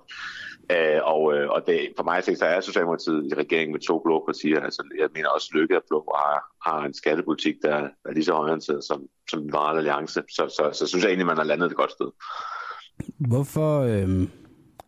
Nu siger du, det er svært. Det havde været svært for Mette Frederiksen at lave en rød bloks regering. Men hvorfor, øh, hvorfor jeg tænker sgu heller ikke, det har været nemt at lave en, en, en regering, hvor at hun har fået alle sine partifælder til at være tilfredse med, med, med blå, øh, med, med Venstre og Moderaterne. Hvorfor valgte hun ikke at, at, at undersøge det og lave en rød bloksregering? Jamen, det tror jeg også, man har tænkt over. Altså, jeg tror bare, man, altså, jeg synes, øh, i de valgperioder, der har været, har man jo også oplevet, synes jeg, et, et enhedslisten, der vil melde Danmark ud af NATO den ene dag, og, at være komplet uansvarlig, når det handler om, øh, om sikkerhedspolitik, som et alternativ, der ligger, ja, enhedslisten radikale venstre, øh, ligger et helt andet sted i, øh, i udlændingepolitikken, end, øh, end Socialdemokratiet øh, gør. Derfor kan man jo lave masser af politik, synes jeg, på, på det grønne område og, og andre ting med, med, med venstrefløjen. Det håber jeg også, man vil gøre, selvom man er i regeringen med, med Venstre. Jeg havde også gerne set SF med den her øh, regering. Men, men jeg mener, det der med at bygge et flertal på det, på det yderste mandat helt ud i Alternativet, det, det mener jeg havde været øh, farligt, både for Socialdemokratiet, men også øh, for, for, for Danmark i forhold til, til ansvarlighed og føre en, en, en nogenlunde fornuftig politik. Nu har du været i politik i en, i en god som tid. Hvad er vigtigst, at få gennemført sin politik, eller at få nogle øh, fede ministerposter? Jamen, det er jo, det er jo for at gennemføre sin politik, men jeg mener også, det er vigtigt at få, at få noget stabilitet i landet. Altså, jeg, jeg synes, det er svært at bygge en regering på, på både Enhedslisten og Radikale Venstre, som vi havde sidst, som, som hele tiden troede med røde linjer, hvis ikke de kunne få øh, deres, øh, deres krav øh, gennemført, som, som var... Øh, som var noget, som altså, enten skulle det være syriske øh, kvinder og børn, der skulle hjem, eller så ville det vælge regeringen af radikale venstre, øh, der også troede med det mange gange, og det, det er bare ustabilt. Altså, og det er ikke det, man synes, at man har behov for, når der er krig i Europa, og når der er mm. øh, hyperinflation. Så du er faktisk som social, jeg går ud fra, at du stadig er socialdemokrat, jo, øh, ja. trods at du ikke er i Folketinget. Du er faktisk tilfreds nok med regeringsgrundlaget og med, hvordan det hele ser ud? Ja, det synes jeg. Jeg synes, jeg synes man skal i hvert fald give det en chance, og jeg synes, at, at, øh, at altså Venstre er jo sammen med Socialdemokratiet, konservative nogle af de, dem, der, de partier, der både i kommuner og andre steder tager ansvar, øh, også når det er svært, øh, og også har gjort det for, for det her fantastiske land, øh, vi har. Ja, som sagt havde jeg godt gerne se, at SF også var med, fordi det havde givet en balance, at der var to blå partier og to, to røde, men sådan skulle det ikke være, og, og så synes jeg, man har fået ja, det næstbedste. Er du glad for, øh, at øh, topskattesatsen skal sænkes med 7,5 procent, ja eller nej? Nej, det, det, det, er, det, var, det er ikke noget, jeg er glad for. Er du glad for, for en sænkelse af arveafgiften, ja eller nej? Nej. Er du glad for en nedskæring på SU'en, ja eller nej? Ja, det kommer an på, om det, altså det synes jeg kommer an på, om det, det giver noget af det, man, man måler i forhold til effektivitet og for folk til at, til at komme hurtigt igennem øh, et studie, eller hvad der, hvad der er tiltænkt, så måske. Det var ikke rigtigt et ja eller nej. Øh, nej. Så, okay, den er, også, okay hvad, er du så glad for øget arbejdsudbud, ja eller nej? Ja, det, det synes jeg er fint. Okay, nå okay. Jamen, så var det jo faktisk kun ja. af de her nedslag, øh, reelt set to ud af fire, du var, du ja. var tilfreds med. Men det var altså en ret blå øh, punkter. Det er jo ikke sådan, at jeg tænker, at, at Socialdemokratiet af sig selv havde, havde iværksat. Tænker du det? Nej, det havde vi nok ikke, men altså, så har vi fået den med på ikke at ville afskaffe Arne pensionen, som altså både Venstre og, og Lars Lykke i sin tid, også da han var med i Venstre, jo har kaldt bluff, og det kunne ikke lade sig gøre, og, og Venstre gå til valg på tidligere, før det skulle afskaffes. Så, så, så det, er jo, det er jo en ting, der har været vigtig for Socialdemokratiet. Så jeg synes også, vi har fået noget. Den er jo lavet, den er jo fået et nyt navn, den hedder Arne Plus. Ja, så det, det, Lars Lykke bedre kan se sig selv i den. Øh, var det, fordi den ikke fungerede godt nok før Arne-pensionen? Nej, jeg tror, jeg tror, det er fint. Jeg tror, øh, Hvorfor skulle altså, den så laves om? Ja, det ved jeg ikke. Jeg har jo ikke siddet og jeg ved ikke, hvorfor det er. Det, der jeg noterer mig, det er jo, at, at, at, at den ikke bliver afskaffet, og der stadigvæk er muligt for... Nej, for men den er blevet lavet om. Altså, man kan, jo, man kan jo lave med at afskaffe nok så meget, men, øh, men hvis man laver det om, så er det jo i en eller anden grad også afskaffet i den grundform, det eksisterede i. Så øh, på en eller anden måde er, er Arne-pensionen jo afskaffet, og nu hedder den så Arne Plus. Øh, jo, men... Og hvis den ikke men... noget, hvorfor så, hvorfor, så, hvorfor så lave den om? Det er vel, altså, det er vel Moderaternes øh, værk. Det er vel ikke ja, det kan være, jeg, jeg ved ikke, hvad der, har været, hvad der har været i det, om, om man har diskuteret, hvor mange skal kunne trække sig. Det, jeg noterer mig, det er jo, at man stadigvæk har mulighed for, hvis man er nedslidt og, og, og trække sig. Det er, jeg mener også, når man laver en regering, og, og selvom Socialdemokratiet fik et, et, et, et fint valg, så, så er det jo kun, altså det er langt under en tredjedel, der omkring en fjerdedel, der har stemt på Socialdemokratiet. Så selvfølgelig skal vi også øh, give os på noget, og det synes jeg også, øh, altså de blå partier har gjort. Okay. Lars Asland øh, Rasmussen, tidligere MF for øh, Socialdemokratiet. Tak fordi du var med her til morgen. Nej, jeg skal for, for fanden da. Jeg skal huske at stille et spørgsmål, som jeg stiller alle kilderne her i dag, Lars. Undskyld, det lige blev øh, på den måde. Jeg spørger øh, alle om det, er fordi at alt for damerne, de, øh, de, de siger, at, at, at, at, at kvinder, øh, kønsuligheden eksisterer stadig på juleområdet, fordi det er kvinderne, der står for julen i hjemmene. Er du øh, i et parforhold? Ja. Hvem står for julen hjemme hos jer? Det tror jeg også, min kæreste gør mest. Altså, hvis, hvis du mener mad og sådan så er det nok hende. Men jeg ja, tror også, at... Altså, og... Jo, jo, jeg tror også, altså, jeg tror, jeg, jeg, altså, jeg, jeg står lidt for sådan noget gaveindkøb, men jeg ender jo nok ind på strået den 23. sammen med alle mulige andre desperate mænd, ikke? fordi vi ikke har været i god tid. Så i, i forhold til julen, så er, det, så er der ikke nogen sådan kønslig lighed hjemme hos jer? Nej, det er faktisk rigtigt, og jeg tænkte, fordi øh, det var det samme, både min, øh, min mor og, og min, øh, min mormor, der hun levede. Altså, det er, det, det er rigtigt, det er uligt for det. Jo, jo, det tænkte du. Hvad tænkte, var det et problem, tænkte du, at øh, det var det kvinderne, der stod for det? Nej, nej jeg, jeg mere tænkte, du ved, det var gået helt galt, hvis det var, øh, Nå, hvis det var okay. eller min far eller, eller, eller morfar i sin tid. Men, øh, og det samme med mig jo, for jeg tror ikke, øh, men er jeg har det samme overblik. Ah, Lars, men det er en dårlig undskyldning. Jo, jo, jo, ja, det er sådan et typisk mandeargument med, at jeg, jeg skal ikke vaske tøjet, fordi det går sgu bare galt. Det må du nok hellere tage dig af. Altså, ja, ja, ja, ja, ja det, det er rigtigt, det fordi jeg tænker, nu er jeg ikke i politik mere, så kan jeg godt være ærlig, så når du ringer og spørger, ja, ja. hvordan, øh, hvordan, øh, hvem, hvem, hvem gør det, så, så er det ja. ikke mig. Nej, okay. Men øh, det kan du så overveje, om, om du vil, du har været LGBT plus ordfører, om du også vil, vil kæmpe en, en ligestillingskamp på, på, på julefronten. Jule. I hvert fald Præcis. skal du have en, en god jul og, og god fredag. Tak lige måde.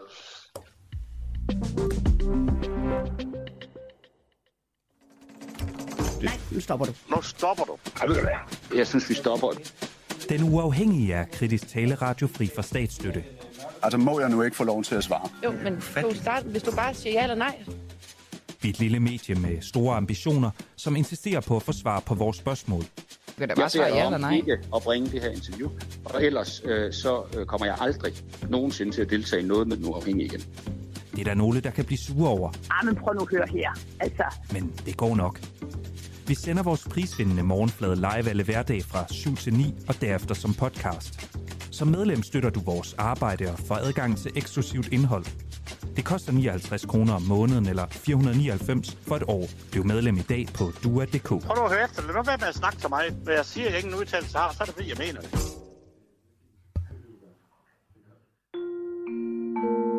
Du lytter lige nu til Den Uafhængige. Danmarks måske mest kritiske, nysgerrige og levende radio. Hvis du har en god idé til en historie, så skriv til os på Facebook eller send os en mail. Adressen finder du på hjemmesiden. Ja,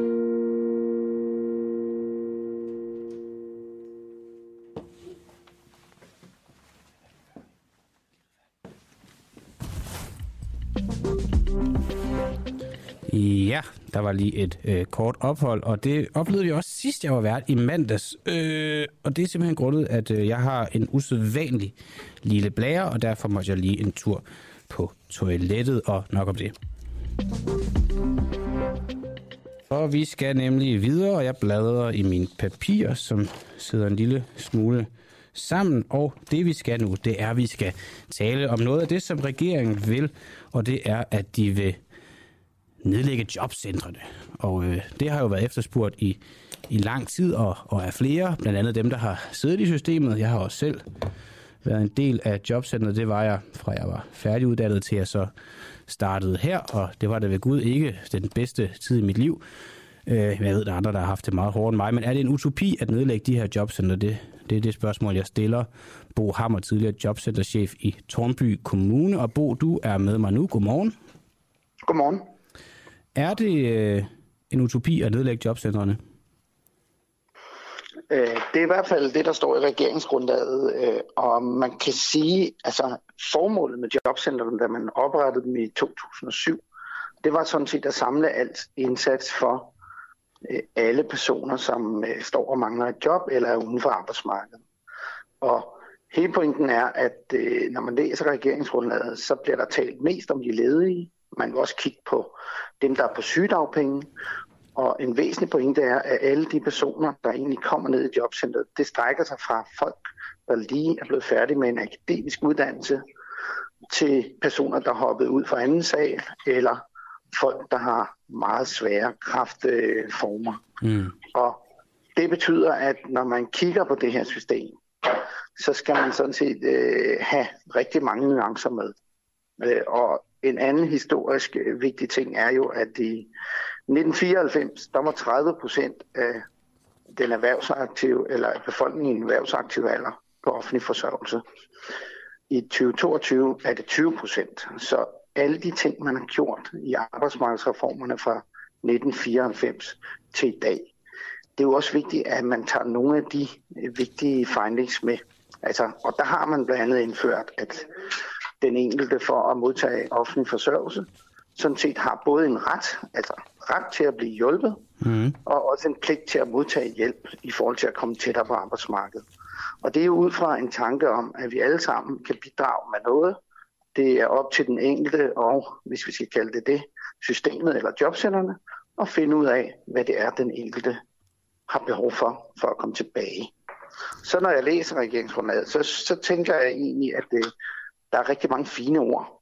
Altså, øh, man skal frisætte både den enkelte og, og kommunerne. Det kan dog være meget stor værdi, men man må stadig glemme, at hvis den enkelte har en ret til at få hjælp, og man frisætter kommunen til at sige, at vi har ikke lyst til at hjælpe dig, så får man i hvert fald en udfordring. Øh, en anden ting er, at man nævner værdighed. Jamen det er jo helt i orden, at der skal være værdighed i en relation mellem øh, hvad skal man sige, dem, der skal hjælpe, og dem, der skal hjælpes. Øh, og det med at tage den enkelte alvorlige og lytte til deres ønsker, er jo også ekstremt vigtige. Og som jeg ser i det historiske perspektiv, så må man sige, at det man gjorde fra 1994, meget kort fortalt, og vi har jo kort tid, ja, ja. det var, at systemet egentlig havde en mistillid til den enkelte. Altså, hvis du er på offentlig forsørgelse, så skal du vise, at du står til rådighed ved at lade dig opkvalificere. Også en mistillid til de ansatte i forhold til, at man har lagt en masse krav ned over processer. Øh, og, og, og igen kan man diskutere, at hvis man giver den enkelte en ret, så skal der jo også være nogen til at udføre den ret.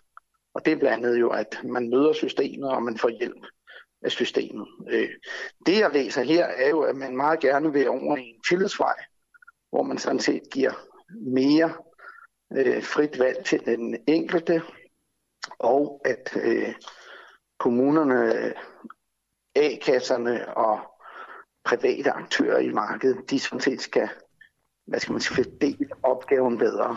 Øh, når man kigger lidt på det, så bliver der meget talt om de ledige. De ledige, de udgør altså kun en femtedel af dem, vi taler om her. Øh, de syge og de familier, hvor øh, mor og far er udsatte, og hvor børnene også har problemer med at passe skolen, det er jo også en del af det her. Så når man så siger, at man nedlægger jobcentrene, så kan det jo være et begreb, man fjerner her. Men jeg plejer at sige, at øh, aben flytter med, eller opgaven, den vil stadigvæk være i systemet. Jo, jo, og det, vil det sige, er rigtigt. Der er stadig nogen, der skal løse opgaven for de forsikrede ledige. Der er stadig nogen, der skal tage sig af de syge. Og der er stadig nogen, der skal hjælpe Men har, øh, de mest har udsatte familier. formået at gøre det?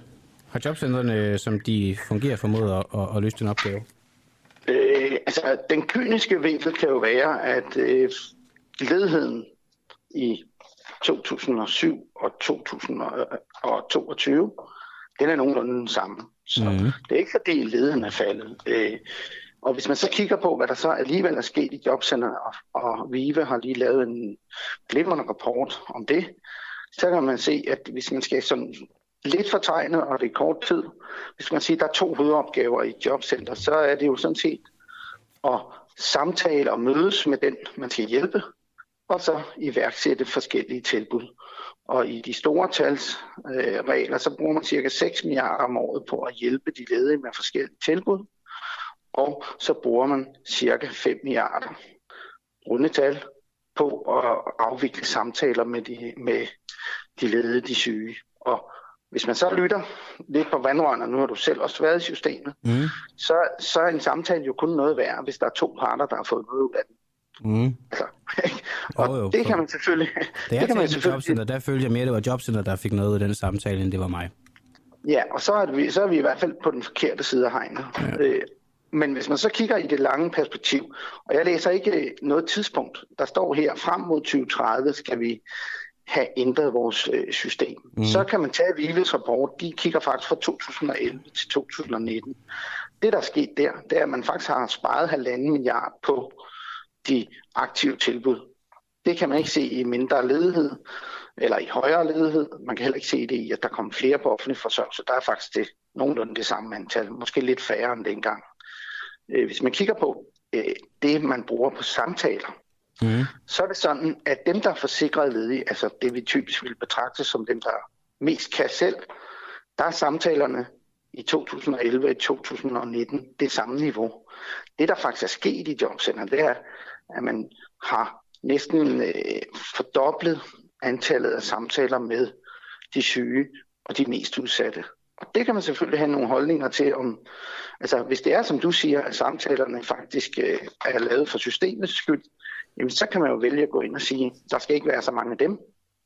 Og så kan man jo se, at den stigning, der er kommet i udgifterne til samtaler og ansatte i jobcentrene, jamen så kan man vel gå tilbage til niveauet i 2011 og sige, jamen her vil der så, der er udgifterne steget med cirka 1,4 milliarder. Og det er, jo, det er jo også for at sige, bag alt det her står der jo også i regeringsgrundlaget, at man skal finde 3 milliarder i det her øh, beskæftigelsessystem. Mm. Ikke? Og når man så skal det, så er det jo også vigtigt at, at, hvad skal man sige, at huske, at der set med mine briller også har været nogle gevinster ved at lave de her jobcenter. For det første, altså man samlede alt det virksomhedsvente. Nu er det et sted fra, man kommer ud til virksomheden, hvis de mangler arbejdskraft. Og det gælder både dem, der er klar til arbejdsmarkedet, de ledige. Det gælder også de syge, som også skal tilbage i deres job. Og det gælder selvfølgelig også de mest udsatte, som skal hjælpes ind i få timer. Så, så noget af det, der er vigtigt at huske, det er, Mm. at siden etableringen af jobcenterne, så ser det ud som om, det er ikke fordi de ledige, som man ellers mest bruger tid på at tale om, det er nogenlunde den samme indsats, som det var dengang. Men for den svageste gruppe, så giver man dem mere opmærksomhed. Ja. Og så er det jo ærgerligt, hvis opmærksomheden den opfattes, som du siger. Mm. Så man kan godt arbejde Jo, på færre samtaler, og måske noget mere værdi af det. Mm. Og, og som jeg også læser det, så, så skal der også gives nogle tilbud, som sådan set hjælper den enkelte. Altså ikke for at afprøve, om nu de har lyst til noget, øh, men mere for at sige, hvad er det, der skal til for at få dig tilbage i job? Eller hvad er der skal til for at afklare dig til en anden forsørgelse? Ja. Og så som den sidste pind, kan ja. man sige, vi har også i jobcentret fået skabt en række rutiner, hvor man må spørge sig selv, altså hvor jobcentermedarbejdere i forskellige udvalg sidder og kontrollerer hinanden. Altså eksempelvis, hvis man skal have en førtidspension, så sidder den først en medarbejder og indstiller det til det, der hedder et rehabiliteringsudvalg. Og når det her rehabiliteringsudvalg, en stor forsamling af mennesker, så har konstateret, at her der er en person, der skal på førtidspension, Mm. så skal det videre til et pensionsudvalg. Det vil sige, som så er nogle andre ansatte i samme forvaltning, som sætter sig så ned og kigger på de samme ting igen. Øh, Der kan være noget at hente i, at, at hvis, hvis der ikke skal tre instanser for at skønne over, hvad der skal ske med den her borger, så er der også noget at hente på det, jeg vil sige, sådan helt almindelig effektivitet i systemet. Om det er 3 milliarder, man mm. kan finde, jamen det, det er, hvordan man kigger ned over det, fordi hvis Ja. man sådan set skærer ned for samtalerne, mm. så kan man i det historiske perspektiv fra 2011 til 2019, der har man faktisk også sparet 1,7 milliarder på indsatserne, uden at vi kan se, at antallet af personer på offentlig forsørgelse er blevet flere. Så det vil sige, at man over de næste, hvad skal man sige, hvis vi kigger frem mod 2030, der er cirka de der otte år endnu, ja, så kan man faktisk godt gentage noget af det, man gjorde fra 11 til 19. Altså måske have færre tilbud og nogen, der virker bedre, og måske også spørge sig selv det spørgsmål, du startede med. Jamen, hvis samtalerne ikke giver noget for den enkelte, men bare et spørgsmål om at jobcenterchefen kan sidde og se, at medarbejderen nu har haft en samtale, jamen hvorfor så, hvorfor så have den? Ja, alright. Øh, Bo Hammer, øh, tiden er desværre løbet for øh, fire minutter siden, men øh, det var fordi, det var spændende at, at høre om, at vi, vi gav det lidt mere lignende. Jeg har et spørgsmål, som jeg stiller alle kilderne her til, her til morgen, og øh, hvis, det kan vi bare lige hurtigt øh, tage. For det første vil jeg lige spørge, om du bor øh, sammen med en form for partner? Ja, det gør jeg. Hvem står for julen hjemme hos jer? Og det gør vi begge to. Det gør I begge to. Sådan lige lidt fordelt? Indtil videre, ja. Indtil videre, ja. Okay. Det var øh, det spørgsmål, jeg havde. Bo Hammer, tak fordi du var med, og god weekend, og glædelig jul. Og have en god dag, ja. Hej. Hej. Godt, så skal vi altså også videre, fordi vi skal stadig snakke om det her øh, regeringsgrundlag, og vi skal stille spørgsmålet, er der gode penge i at fjerne en helligdag? Hvis man fjerner stor, stor bededag, så får Danmark råd til at afsætte 2% af BNP til forsvaret i 2030. Sådan lød argumentationen fra regeringen, da de afslørede, at en helligdag vil ryge fra 2024. Og ja, det er jo så øh, det, er jo så det, det man, vil, man vil sløjfe helligdagen. Der opstår bare en masse spørgsmål i forhold til det her, også for mig selv, fordi skal folk arbejde gratis den dag? Er det det, det indbringer skattekassen, at, at man, at man, at man øh, vælger at arbejde, det, det, det ved jeg ikke. Men øh, det er i hvert fald nogle andre, der måske kan hjælpe os med at svare på, og en af dem, det er dig, Michael Svare, økonomiprofessor ved Aarhus Universitet. Godmorgen. Godmorgen. Hvad vil regeringen tjene på at fjerne en helligdag som stor bededag?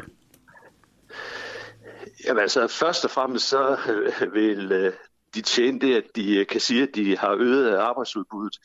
Fordi hvis uh, vi har en dag mindre at have heldig, så skal vi arbejde en dag mere. Så det vil sige, at der vil være en, en, en, en ret markant effekt på, på arbejdsudbuddet, i hvert fald som udgangspunkt, ved at man veksler den helligdag til en arbejdsdag. Alright. Så, øh, så men altså et konkret beløb vil du ikke kunne sætte på det? Øh, nej. Hvordan kan regeringen så, så vide, at... Altså, du, øh, der, altså det, der, man, man kan godt sige, med, hvad vil det cirka give i arbejdsudbud? Det har mm. Finansministeriet regnet på, og det, der regner de med cirka 10.000 øh, ekstra i, i fuldtidspersoner, om, når man omregner de ekstra timer til, til beskæftigelse. Og så er spørgsmålet, hvordan det så rammer igennem i forhold til de offentlige finanser, det har jeg ikke noget bud på. Okay, hvordan kan de så vide, at det vil være nok til at kunne afsætte 2% af BNP til forsvaret i 2030? Jamen, det kan være, at de har regnet på det. Altså, der er ikke, okay. så vidt jeg har set, så er der ikke øh, frigivet nogen tal på, hvor man har regnet på, på effekten af det her tiltag på de offentlige finanser. Det kan godt være, at det eksisterer, men jeg har ikke set det. Og det har heller ikke været i regeringsgrundlaget. Nu spørger jeg nok dumt, men vil de tjene lige så meget, hvis de fjernede Kristi Himmelfartsdag eller droppede anden påskedag? Altså det, der er pointen, og det gælder så også Kristi Himmelfartsdag, det er, at det falder på en hverdag. Mm. Anden påskedag, kan, det, jeg ved ikke, hvad det er. Nej, det er jo en mand, er det ikke det? Jo, det tror jeg. så, så, så, så længe det er hverdag, så, så er der potentiale til, at det giver den samme, øh, den samme effekt. Så, så det kunne man godt, altså det er klart, at i sidste ende, så vil det selvfølgelig afhænge af, hvordan reagerer øh, folk, når de, øh, når, når de mister den her helligdag. Vil de så vælge at tage noget af deres øh, afspacering og så placere på den dag, eller vil de efterspørge noget mere frihed, øh, fritid? Det kan også være, at overenskomstforhandlingerne de vender ud i, at, at, øh, at lønmodtagerne de efterspørger mere ferie, og så, så kommer der ikke mere beskæftigelse. Så det kommer helt an på, hvordan reaktionen bliver fra, så at sige, fra arbejdsmarkedet, når det her det sker sådan som økonomiprofessor, når du ser på det her, øh, og, bruger, øh, eller, og ser, at man bruger denne her metode til at indtjene de her penge, er det så en god og fornuftig idé? Jamen altså, der er jo ikke noget, der kommer gratis. Øh, altså, man, man, kan, man kan øge arbejdsudbuddet ved at sige, at du skal holde mindre fri. Men det, du selvfølgelig mister, det er, at du mister, eller dem, som skal holde mindre fri, de mister deres fritid. Øh, så, så der er altid en afvejning ved de her ting. Så derfor er det også svært som økonomiprofessor at have nogen stærk holdning til, om det er en god øh, afvejning. Altså, sætter vi mere pris på stor helligdag, eller undskyld stor bededag, end vi gør på at arbejde lidt ekstra. Det, det er svært, og det må den enkelte gøre op. Men fra mm. politisk hold giver det nogle muligheder for at, at få nogle flere penge i kassen og øge arbejdsudbuddet og få skabt noget mere produktion, og det, det vil man gerne politisk set, og så, så er det her en mulighed.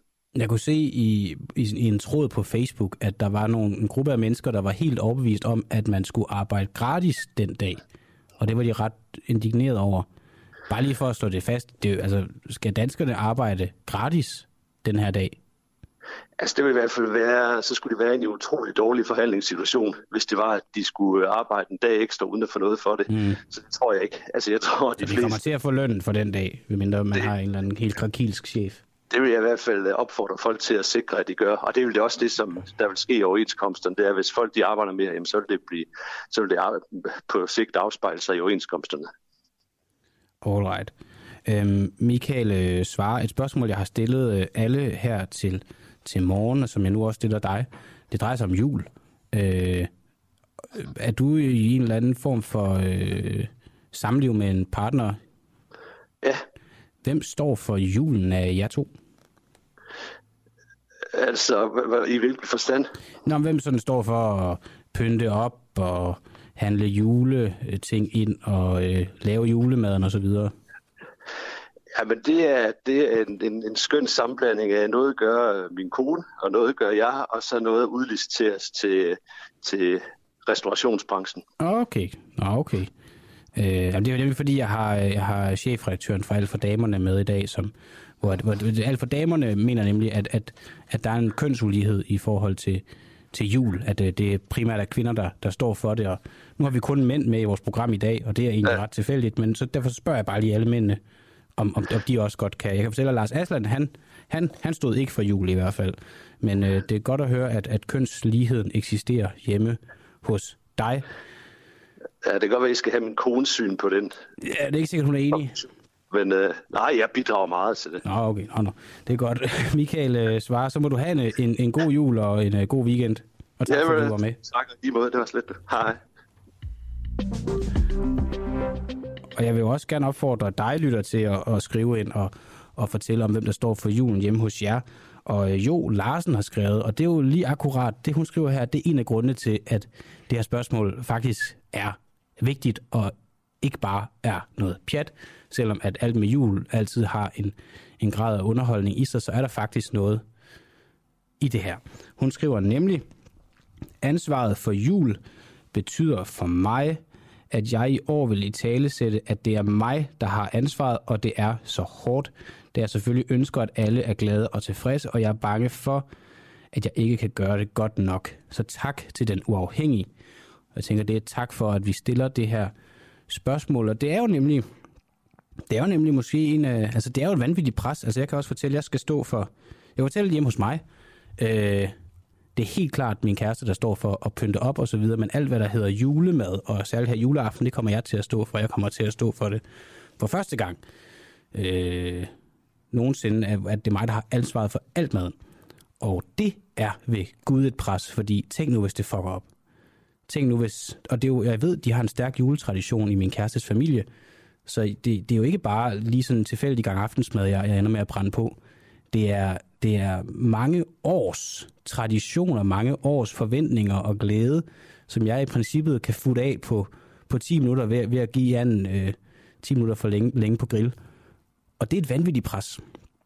Så jeg forstår godt øh, øh, Jos øh, bekymring her, og øh, det er faktisk øh, et helt reelt øh, spørgsmål, og jeg kan også se, at Katrine Visby, hun skriver, at det, det er kun mig, der står for jul. Så indtil videre så er vores undersøgelse blandt, blandt jer lyttere, det vil sige, at det er 100% af, af kvinderne, der har ansvaret for den. Vi er kommet i den situation, at vi har en lille smule tid til overs, så nu kigger jeg ud på mine øh, kollegaer, der sidder ude i regien, og siger, lad os ringe til Radikales pressetjeneste. Fordi vi talte jo nemlig tidligere om, at Radikale har droppet kravet om at... Øh, altså de har droppet, de har sagt, at vi kommer ikke til at bakke op om et, et udrejsecenter til Rwanda. De har sagt, at vi er klart imod det. Og det har de nu droppet. Det er nu ikke så, så længere så vigtig en, en sag, og det vil vi jo gerne have et interview med dem om. Men det har ikke været muligt, og jeg ringer bare op, øh, så vi får Dudelutten med her. Bare ring direkte op. Det har ikke været muligt, fordi at, at, at de skal have uddelt ordførskaber. Og det kommer til at tage noget tid, og det øh, er nemlig øh, årsagen til, at de så ikke kan stille op. Så jeg har lavet ordførerskaberne sammen med Jens Rode her for en halv time siden, og nu er jeg bare overdrage dem, så de kan få tid til det. Den ringer nu. Så nu vil jeg give dem ordførerskaberne, og så er den givet i barberet 22 minutter. Så længere tid behøver det faktisk ikke at tage. Det er jo altid spændende, fordi vi har ikke aftalt noget med dem. Så vi kan også risikere, at de bare smækker røret på. Lige nu virker det til, at de ikke tager den. Jeg ved, at vi har flere numre at ringe til, så måske vi skal prøve at ringe til en af de andre numre på listen. Ja, Nå, men jeg kan lige...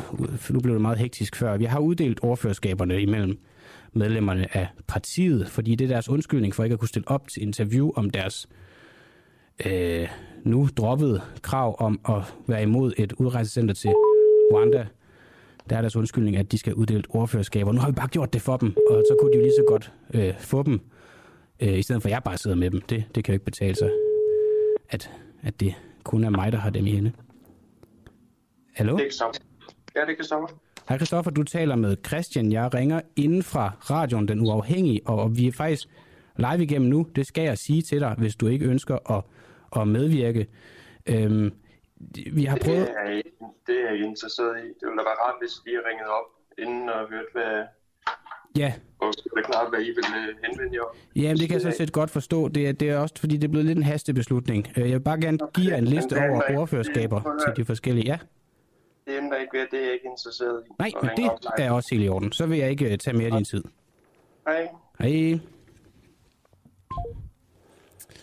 Ja, det er risikoen ved, ved det her, det er, at folk bliver øh, sure i en eller anden grad, så er det også så er det jo også dårlig stil, men de vil ikke stille op. Vi kan ikke få dem i tale, og så må man altså nogle gange benytte sig af alternative metoder. Det er jo noget af det, jeg især ynder at gøre. Og så er sådan en koldkald her i radio nogle gange bare det, der skal til. Nu hjalp det jo så ikke en skid. Vi har ikke fået en skid ud af det. Øh, og jeg får at vide, det var deres pressechef, det var vi, vi, havde, vi havde med her, og han havde ikke lyst til at medvirke, og sådan er det, så vi iler hastigt videre. Og selvom vi iler videre, så bliver vi lidt i en rille, vi allerede har været i, fordi er det en dårlig idé at afskaffe stor bededag. Nu har vi talt med en professor i økonomi om det, men den har jo også en anden værdi end, end bare at være en fridag, stor bededag. Det er jo en, en bededag. Og det er jo det, vi lige taler om nu her. Det er, at den nye SVM-regering har udsigt til at sløjfe stor bededag som helligdag. Det mener teologiforsker Hans Ravn Iversen er en dårlig idé, for så er der ikke tid til at stoppe op, trække vejret og bede, hvis man har behov for det. Det siger han til DR. Og øh, Hans Ravn Iversen, er du med mig? Ja da. Godmorgen. Godmorgen. Øhm, du siger jo det her med, at man har det er en dårlig idé at afskaffe den, fordi så er der ikke tid til at stå op, trække vejret og bede, hvis man har behov for det. Hvor mange danskere bruger stor bededag til at bede? Det er omkring halvdelen af danskerne, der vil sige, at de beder.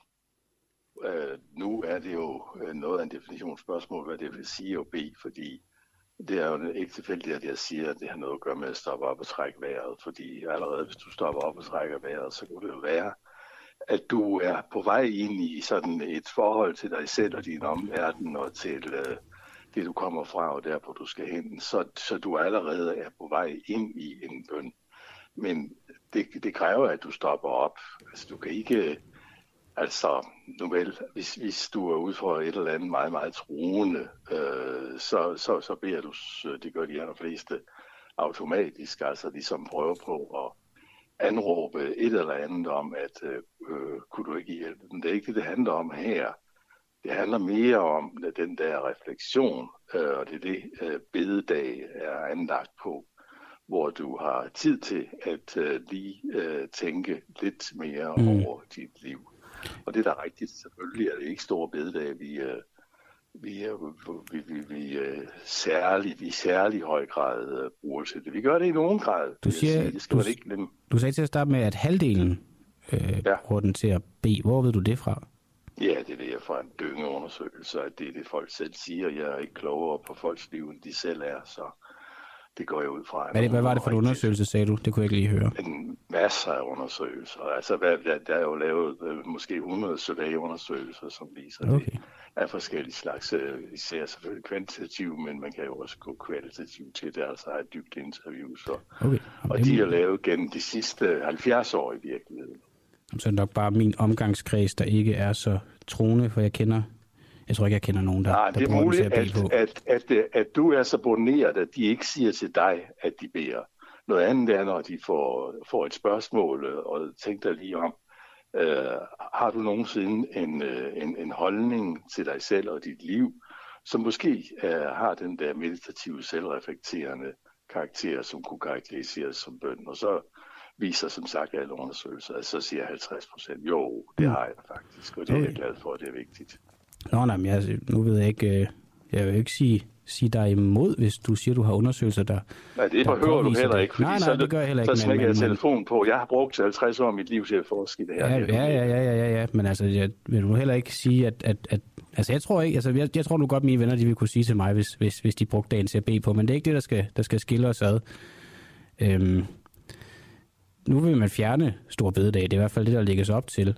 Hvad er den øh, negative konsekvens sådan samfundsmæssigt af det? Ja, altså, det, det- kan du spørge alle dem, der protesterer om. Altså, det, det, det, det mest, øh, og det er jo sikkert også det, der kommer til at afgøre sagen, det er selvfølgelig, at det er at pålægge alle mulige arbejdstagere en ekstra arbejdsdag, som de indtil videre ser ud til, at man ikke skal have kompensation for. Øh, og det, og det er der selvfølgelig nogen, der vil synes er uretfærdigt, fordi hvem skal have profitten for det? Øh, det- anden side af det, det er selvfølgelig, jamen, at høre, er det overhovedet staten, der skal, der, der, der skal blande sig i, hvor meget vi arbejder, og hvor meget vi stresser. Altså, det er jo ikke, det er jo ikke en tilfældighed. Jeg ved ikke, hvor, hvor gammel du er, men altså, vi, for eksempel 27. Poul Nyrup, han, Nå, Poul Nyrup, han sagde jo altid med sådan hovedet lidt på skrå, da han var statsminister, kunne vi ikke gøre det lidt bedre? Ikke? Mm. Kunne vi ikke stresse lidt mere? Og øh, de allerfleste, og du kan så igen være uenig med forskerne, hvis du har lyst, men de allerfleste, Ja, ja, de siger jo altså, okay, men de allerfleste forskere peger jo på, at, øh, at de fleste føler sig øh, presset i, på en uhensigtsmæssig måde. Så det vil det også øh, bidrage til. Så det, det er sådan på det, den, den store regnebræt. Og hvis du så vil spørge særligt til, til mit område med, med, med kirken, så er det jo en lidt mærkelig historie, at man på den ene side og Sørme har fundet ud af, at Danmark er et kristent land. Det er jo, der er jo fantastisk. Øh, og hvor, hvad ligger der i det? Altså, der er ligesom to muligheder. Første gang, man lancerede det i, i, den- i den gamle øh, Lars Løkke-regering, øh, der var det noget, som Dansk Folkeparti har fået ind, fordi så kunne man bruge det til at slå øh, indvandrerne i hovedet med. Den her gang, der, der er det ikke så tydeligt, at det er sådan er, er indvandrerbasking. Øh, og tværtimod så ser det ud som sådan en positiv konstatering. Men det er da meget mærkeligt, at man på en gang positivt konstaterer, at vi er kristent land, og ovenkøbet har vi en kirke, og jeg ved ikke hvad, det skal sandelig bevares. Og så øh, med næste, i næste sætning siger, hvis vi skærer lige ned på det, Mm. vi fjerner lige noget af det frirum, som kirken faktisk har haft og har benyttet sig af, nemlig at vi har, og det er vist rigtigt nok, øh, et, altså det kommer an på, hvem man sammenligner med, men altså vi har et rimelig pænt antal øh, ekstra helligdage ud over søndagen i Øhm, Danmark. Men kunne man, det er bare, nu, nu det ser ud til, at, at den her dag her, den bliver sløjfet, den her bededag forsvinder. Ja. Kunne man opfordre danskerne til at bede en anden dag? Altså øh, til at tage en Jamen, altså, lørdag for det- eksempel, i stedet Det for... kunne man godt, men man kunne jo også opfordre danskerne til at, øh, at fokusere noget mere på øh, Stor Bededag, som vi allerede har. Det er lidt morsomt, at øh, en gruppe, som virkelig bruger den, det er de kristne indvandrere. De laver øh, bededag for nationen, og til og med i Københavns øh, Domkirke på Stor Bededag. Der sker jo ting og sager på Stor Bededag. Så, øh, så det, det var jo også en anden mulighed at, at gå den vej. Også. det, kunne, det ville da være virkelig øh, et nybrud, hvis en regering vil sige, vi synes virkelig, at, at, at, at gode folk, kirken og hvem det måtte være, skulle gå foran og bruge øh, de helligdage, vi har, noget bedre. Men vi ved jo også godt, at vi faktisk lever i en form for frit land, og det betyder selvfølgelig i sidste instans, at og bliver det selvfølgelig den enkelte, der selv bestemmer, hvad man gør, i hvert fald i sin fritid. Mm. Jo, men det er da rigtigt, og det er jo øh, et, et privilegie, vi, vi har her i, i vores samfund. Vores, øh, vores tid, øh, altså her radiomæssigt, ikke, ikke i livet, er ved at rende ud. Øhm, jeg vil spørge dig, om du har lyst til at bede en bøn her til sidst. Ja, det synes jeg er en god idé. Øh, det er der mange gode måder at gøre på, men øh, vi kunne begynde med at sige vores sammen, hvis ja. du kan den. Jamen, det kan jeg godt. Jeg ved ikke, om vi kan sådan gøre det. Vi kan prøve samtidig. Jeg ved ikke, om telefonforbindelsen er med forsinkelse, men lad os, lad os prøve. Vor far, du, du som, som er, er i himlen, hellig blive dit navn. Kom dit rige. Se din vilje i himlen, således også på jorden. På jorden. Giv os i dag vores daglige brød, og forlad os vores skyld, skyld som, som også vi forlader, forlader vores skyldnere. Led os ikke i fristelse, men, men fri os fra det onde, for dit er rige, og magten og æren i evighed. Amen. Tak. Det var lidt vanskeligt med, med telefonforbindelsen, men, men vi kom der igennem. Øh, Hans Ravn Iversen, forsker i teologi ved Københavns Universitet. Tak fordi du vil være med her til morgen, og god weekend og, og glædelig jul. I lige måde. Tak, tak. Hej. Det tror jeg er første gang, der er blevet bedt en, en fadervore i, i radioen her på den, på den uafhængige. Satans også! Nu glemte jeg at spørge ham, øh, om han holder hvad med jul. Nå, okay. Det er der ikke noget at gøre ved. Nå. Fedt lige at råbe satans ovenpå en, en fadervor. Det har nok ikke været i, i Hans Ravn Iversens ånd.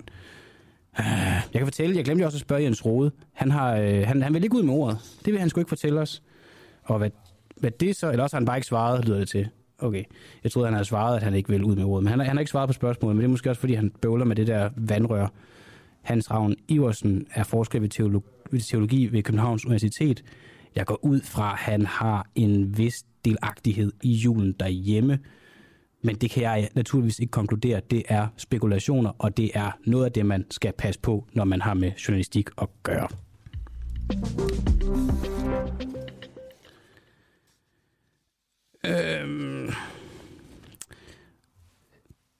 Stinus Lindgren.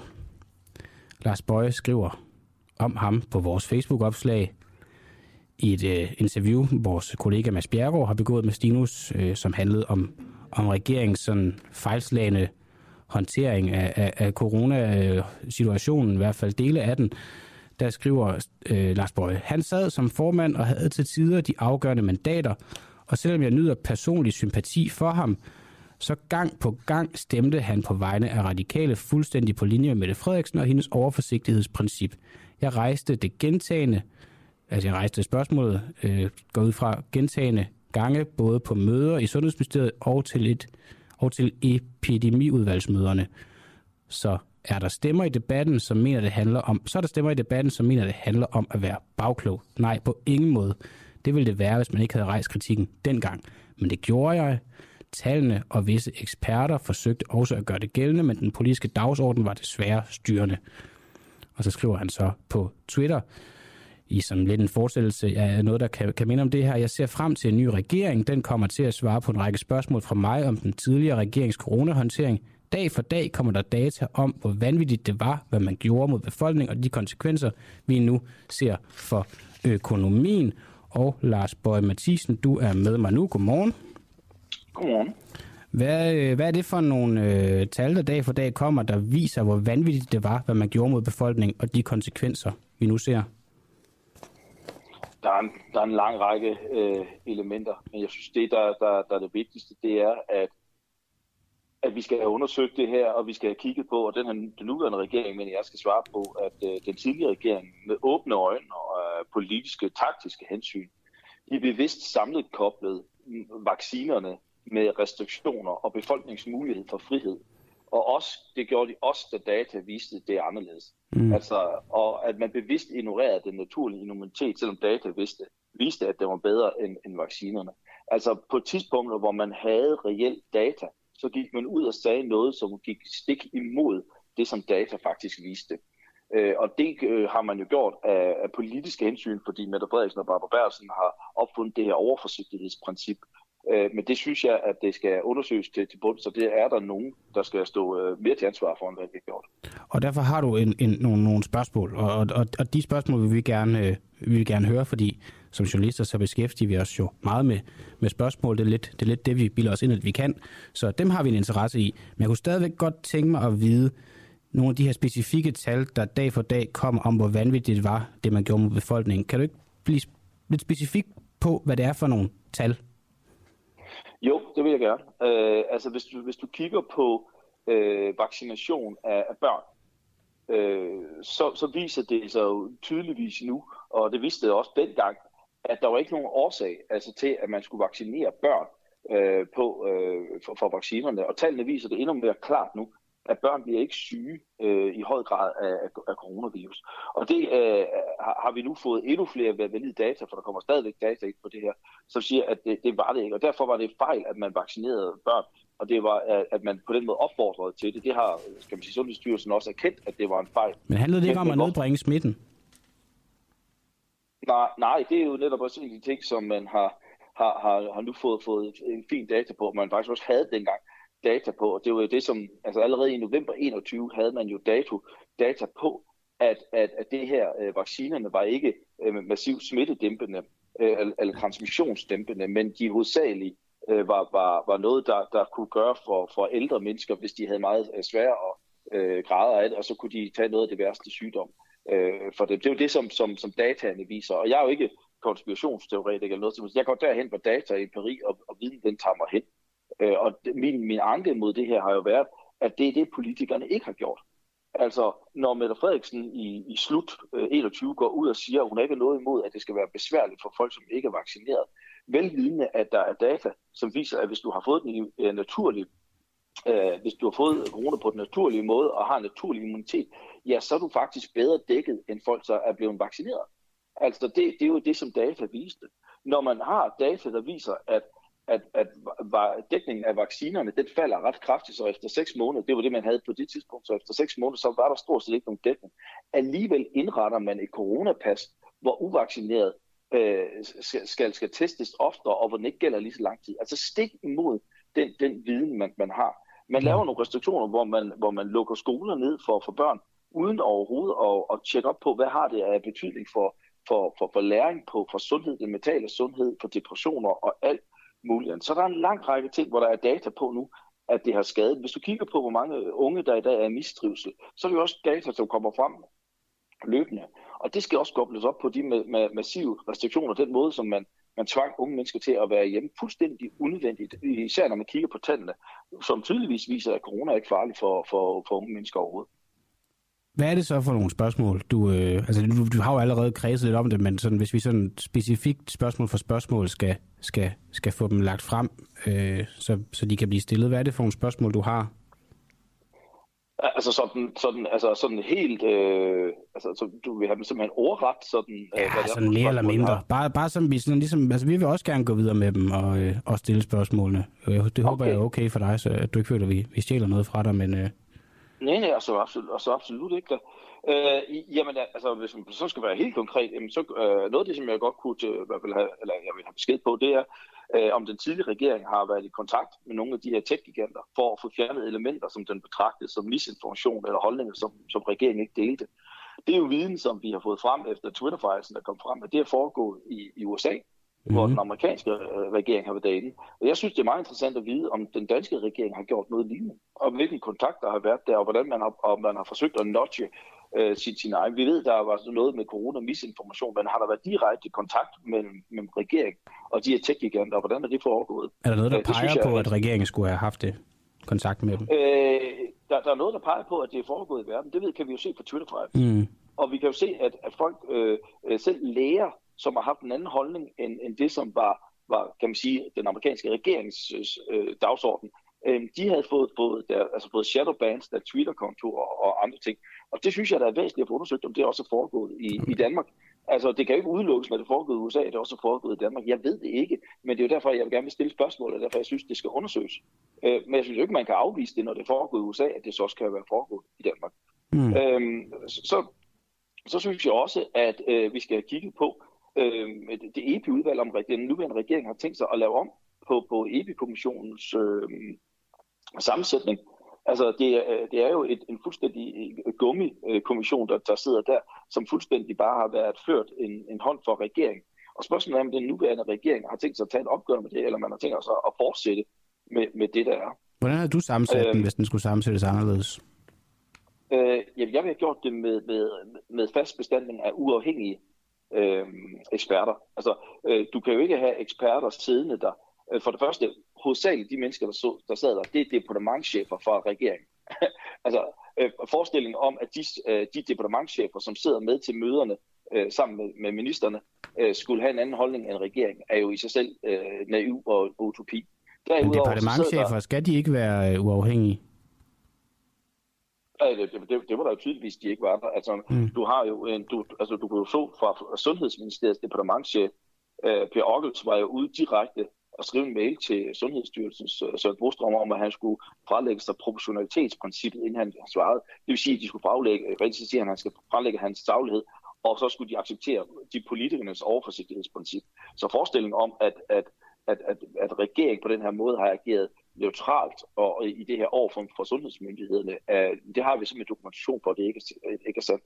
Så derfor skal vi jo kigge på den, uh, og, og, og hvis du kigger på de andre eksperter, der sad i, så var mange af dem, det var jo også folk, som har været med til at lave regeringens øh, coronastrategi. Og sandsynligheden for, at de skulle gå ud og tale imod den strategi, de selv har lavet, er jo også ret lille. Derudover så, så var der jo ikke nogen, som var, som var repræsenteret, da man fx lavede, vi skal lave skolelukninger. Hvor var, hvor var lærerne, hvor var pædagogerne, hvor var børnepsykologerne henne? Øh, hvor var økonomerne henne, da man skulle øh, beregne på, om, om øh, hvilke fordele der var ved at, at lukke butikker ned, kontra hvilken sundhedsmæssig øh, fordel man ville få af det.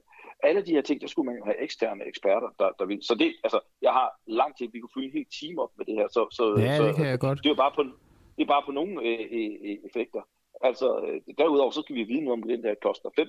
Øh, hvor meget viden havde man omkring, da, da man lukkede Nordjylland ned. Mm. Øh, hvor, hvorfor var det, at, at man, man, man, man valgte at, at stadigvæk lukke natteliv ned om sommeren, velvidende, at man havde på det tidspunkt vidste man godt, at man havde med en sæsonvirus at gøre, øh, og det var meget, meget lavt. Der lå jo ingen på hospitalerne på noget tidspunkt. På tidspunkt. I, Men alligevel så havde man samtidig lukket natteliv ned. I, i, i forhold til det, hvad du sagde før, Lars, øh, lærerne skulle, skulle inddrages. Skulle lærerne spørges, om skolerne skulle lukkes på grund af en epidemi? Nej, men, men, men du, du bliver nødt til at inddrage øh, fag, fagfolk for at vide, hvad... hvad men en lærer er jo ikke en fag, fagmand i forhold til en epidemi. Nå, han kan, kan, jeg love dig for. Når, han kan når, ikke svare noget. Kan han svare på noget som helst om, hvor farlig en virus er? Ej, nu sidder du så bevidst og misforstår det. Øh, det Jamen, det gør jeg ikke, så forklar mig det. Nej, nej, det, det, jeg siger, det er, jeg siger jo ikke, heller ikke, at virologer og andre ikke skal inddrages, men jeg siger, at du bliver nødt til at kigge på det her i en, en helhedsmæssig sam, sammenhæng. Det gjorde man jo ikke, da man kiggede på corona. Der lyttede man entydigt til, øh, til de her virologer, som kun havde, og det var de jo ærlige omkring, vi sad til møderne, de var ærlige omkring, de havde kun et formål, det var at slå virus øh, så meget ned. Det er jo derfor, Men det er vel også der. det vigtige under en pandemi, at få slået virus nej, ned? Nej, Ja, det, det, det, er et af, det er et af elementerne i det. Men, men man skal jo hele tiden balancere det, så, så at det man gør, og de restriktioner og de værktøjer, man bruger, ikke er, er værre end, end, end det virus, som, man står overfor. Men hvis man begynder at inddrage... Så, ja, undskyld. Altså, og, det, og det er jo det, man gør.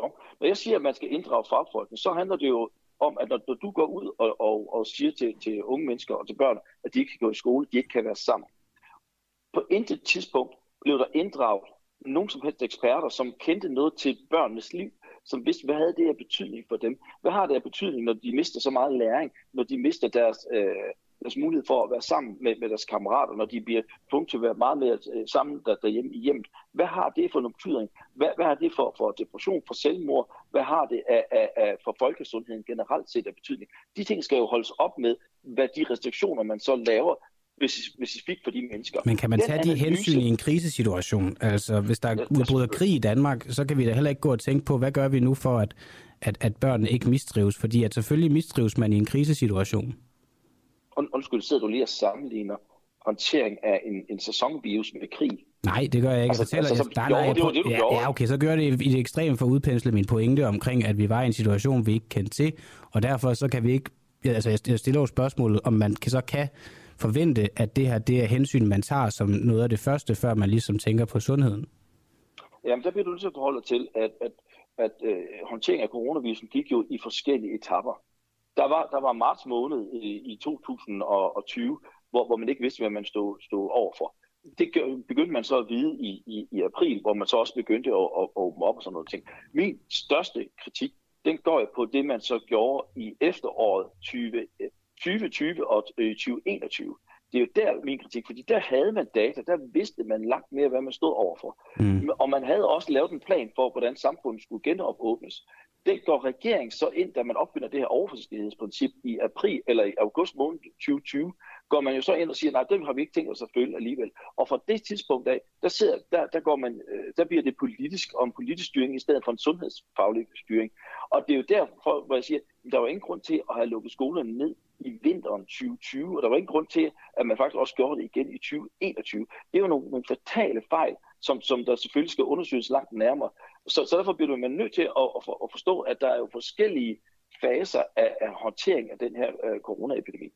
Det er klart, og det, det forstår jeg også godt. Jeg tænker bare alligevel, om man, kommer, man kan risikere at forpludre øh, sådan, øh, det, sådan vidensbaserede billeder, måde man håndterer det på, ved at inddrage instanser, for eksempel som folkeskolelærer, der ikke har en sundhedsfaglig baggrund for at argumentere for, hvordan at øh, samfundet skal håndteres og køres videre. Nej, men de, så tager du fejl, fordi du ikke, jeg siger jo ikke, at folkeskolelærer skal gå ind og, og, og kommentere på, på, på, hvordan virus bevæger sig rundt i, i, i klassen. Nå, nej, men... jeg, mener, at, jeg, jeg, jeg mener, at lærer, jeg mener, at børnepsykolog, jeg mener, at, at skoleledere og andre, de, de kender børnene. Det er der, de er eksperter. De skal, de skal gå ind, når, når politikerne har tænkt sig at lave sådan noget her. Når biologen siger, nu skal vi bare gøre sådan og sådan på grund af virus, så har vi som politikere en opgave i at kigge på det som en helhed. Og der skal der inddrages, hvad har det så af betydninger? Hvad har det af økonomiske betydninger? Det var jo noget, man heller ikke kiggede på. Man inddrager jo heller ikke økonomer Øh, i at kigge på, hvad har det her en samfundsmæssig betydning, når vi nu tvinger en masse forældre til at blive hjemme, så de ikke kan, når de ikke kan komme på arbejde. Hvad betyder det så for samfundsøkonomien, kontra hvad det betyder det for samfundsøkonomien, at vi har den her virus, som bevæger sig rundt i samfundet, og hvis det bevæger sig mere rundt i samfundet, kontra at vi lukkede mere ned.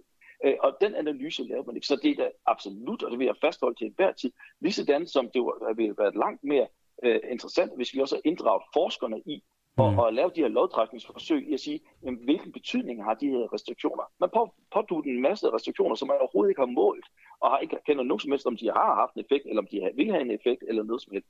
Så gjorde man bare en masse ting. Og der siger jeg, at det er absolut nødvendigt at inddrage fagfolkene. Lige stand som når det var ind, at inddrage fagfolkene, når man, man vil øh, da man lukkede Superliga ned. Jamen hvorfor, der inddrog man jo stort set heller ikke fagfolk til, hvordan man kunne, kunne, kunne sørge for, at de ting ikke kom til at ske.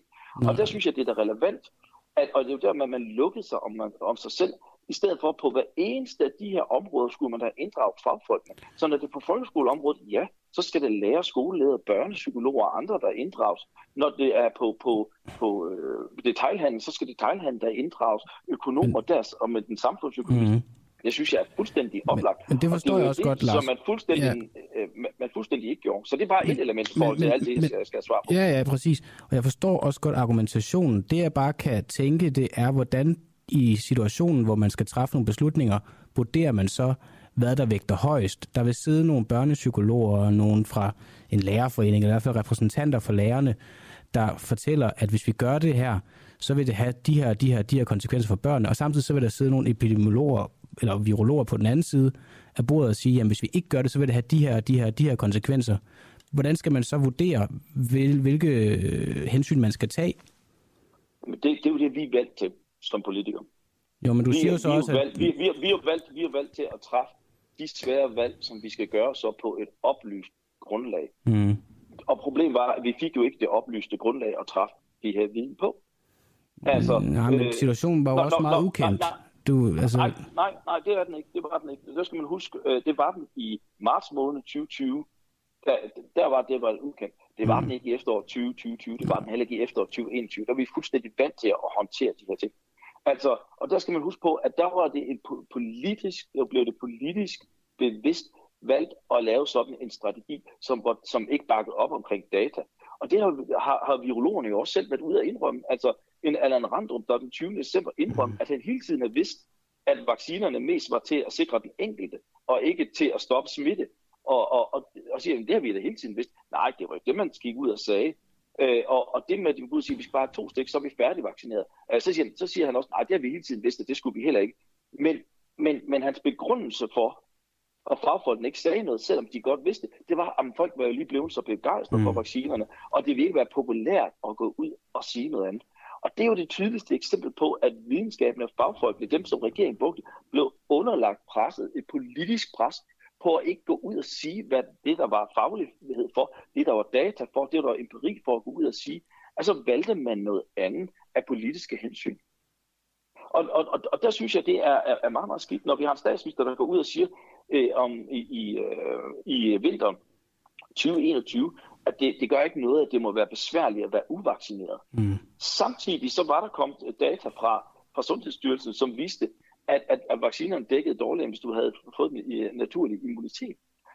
Så synes jeg da, at, at man har et, et kæmpe forklaringsproblem, og det er, der, det er der nogle ting, som jeg synes, at, at det skal man ikke bare have lov til at, at slippe afsted med. Men er det her og, ikke bare en nem sag for de borgerlige partier? Altså, I, I, I slår jo meget højt op på, at de havde gjort det hele meget anderledes, og, og jeg ved lige præcis, hvordan det skulle have gjort, men, men uanset hvad, så bliver det hele jo øh, altid sagt på en bagkant. Altså, øh, jeg er med på, i situationen, der kritiserede jeg også håndteringen og sådan noget, men I stemte alligevel, der blev alligevel stemt for en hel masse af de, øh, nej, de nedlukninger. Nej, skal du lige, så skal du lige sætte dig lidt bedre ind, ind, ind i dag. Nå, okay. Øh, ja, men et, øh, jeg råbte også op og talte også op. Den, jo, jo. Jeg kan forstå, jeg kan forstå, hvis det var noget, jeg først kom, en kritik, jeg først kom med nu. Mm. Men, men, men forestillingen om, at det var, var let som, som den eneste at stille sig op og tale imod alle jeres journalister, tale imod en regering og tale imod øh, nogle eksperter, som var blevet politiseret. Tro mig, det var på ingen måde let at tage den kamp.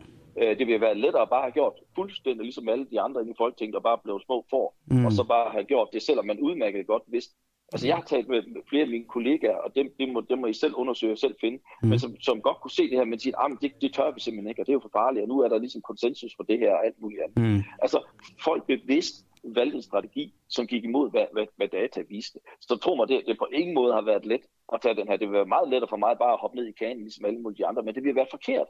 Okay. Fordi at der, er, der er nogen, der skulle forholde til, at data viste noget andet.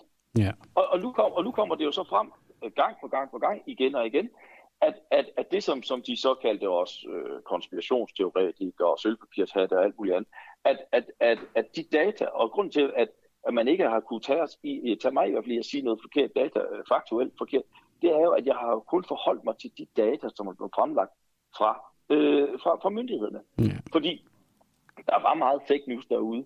Der var rigtig, rigtig meget misinformation, som, som foregik om, og, og uh, upålidelige kilder og alt muligt andet. Mm. Og på et tidspunkt har jeg brugt dem, men jeg har brugt ja. Myndighedernes egen tal og data, og de viste jo noget andet, end det man gjorde politisk. Ja. Coronapasset er, er det bedste eksempel derpå.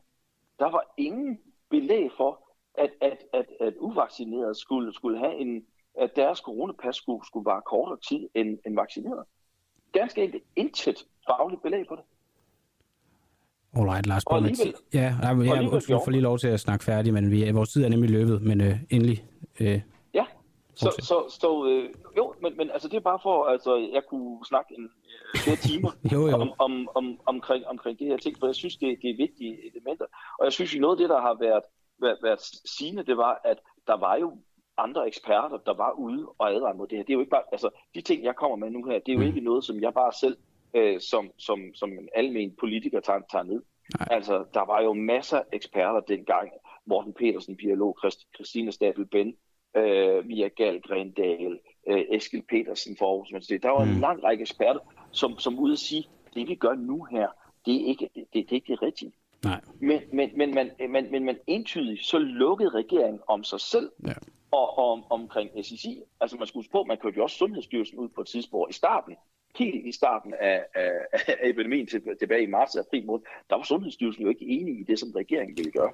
Og, og der kørte man jo, så kørte man jo så Sundhedsstyrelsen ud på et tidspunkt og sætte SSI ind i stedet for. Og dem havde man så kørende derinde, fordi dem kunne man få til at gøre og sige de ting, som man gerne vil, lige indtil til, til Kåre Mølberg ikke vil tage ansvar for, for minkskandalen. Ikke? Nu er jeg nødt til at lukke. Så, Ja, men, øh, det men, men det er fordi, jeg har nemlig et spørgsmål, Lars, og jeg har faktisk øh, glædet mig til at stille det her spørgsmål til dig, og det er det sidste spørgsmål, og det har intet med corona at gøre. Så hvis du ikke vil svare, så må du også bare sige, det vil jeg ikke svare på. Jeg vil sige, at alle andre kilder, der har fået spørgsmålet i dag, har vel svare på det. Hvem står for julen hjemme hos dig? Øh, det gør vi begge to. Er det lige fordelt? Øh, øh, ja, det vil jeg sige. Okay. Øh, vil din altså, øh, partner også sige det? Ja, det tror jeg. Jeg Okay. står for, jeg står for, for, for, for juletræ, julepynt udenfor. Jeg står for, for maden øh, øh, juleaften. Mm. Jeg står for, for, for, for borddækning.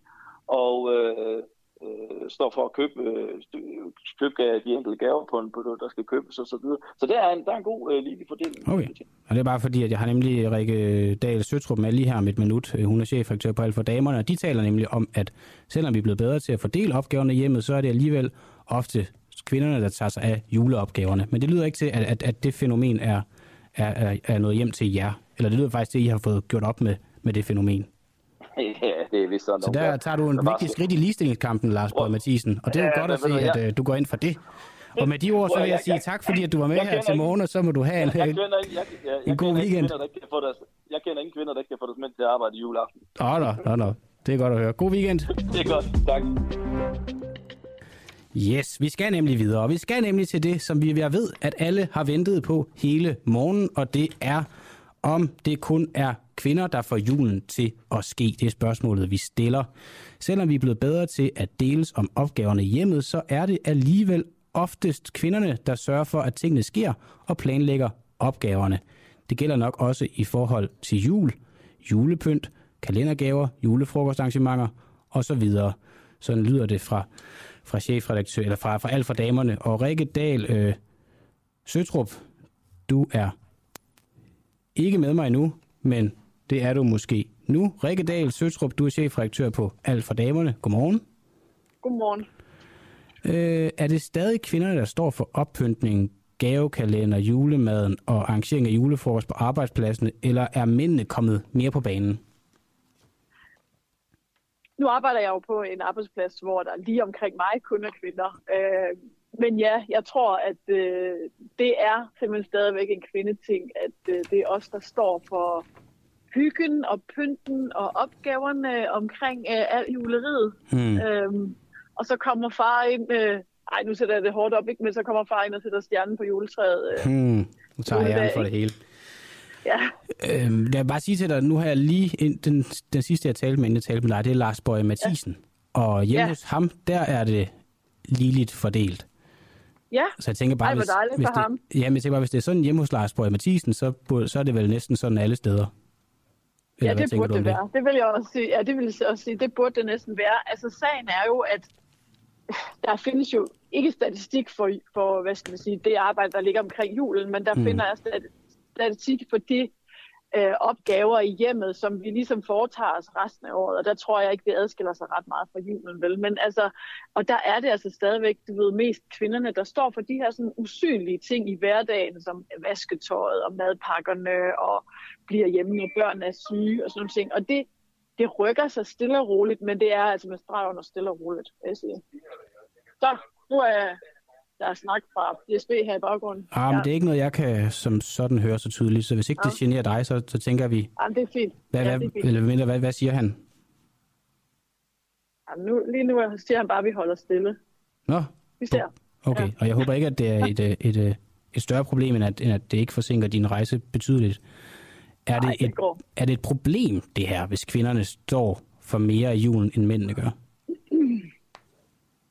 Nej, fordi altså man kan sige, hvis man bare ser på det separat så for den enkelte husstand, så skal man jo gøre lige præcis, som man har lyst til. Altså hvis det falder moren bedst, øh, og hun går mere op i, at øh, når man har nisse nis med hjemme fra børnehaven, så får han serveret øh, blå mælk og alle de her ting, som der ligesom hører til at hygge julen. Hvis det betyder mest for kvinden og for moren, så er det selvfølgelig dejligt, at man hver især finder ud af, hvordan det er. Mm. Men man skal bare også tænke på, at når man tager de her ting på sig derhjemme, som at øh, ved, bage og sørge for alle de her sådan lidt usynlige omsorgsting, så, så bruger man jo tid på noget, som man kunne have omsat til noget andet et andet sted, hvis det var. Og det er jo, og at man måske også kommer til at stå med den rolle, når man så er på arbejde, så er det også kvinderne, der står for at have kage med. Alle, alle de her ting, der ikke kommer til at hæve din løn, og ikke kommer til at få dig opad i systemet.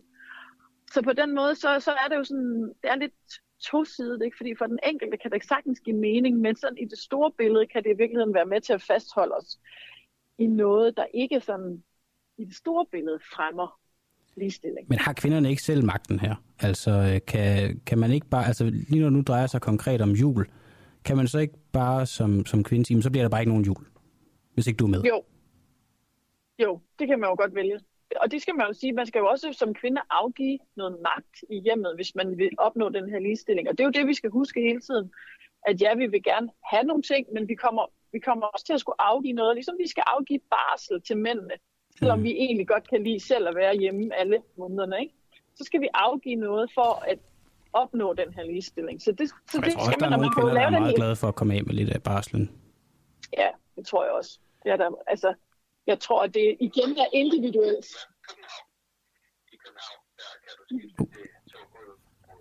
Hvor er du på vej hen, øh, Rikke? Jeg er på vej ind i København. Jeg bor i Odense. Nå, okay. Så er det fordi, du skal på arbejde?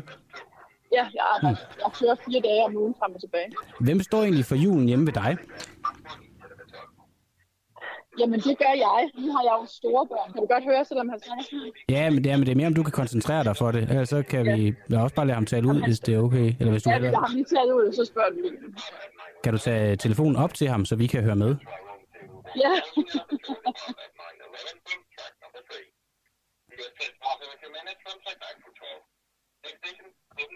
Taler han engelsk?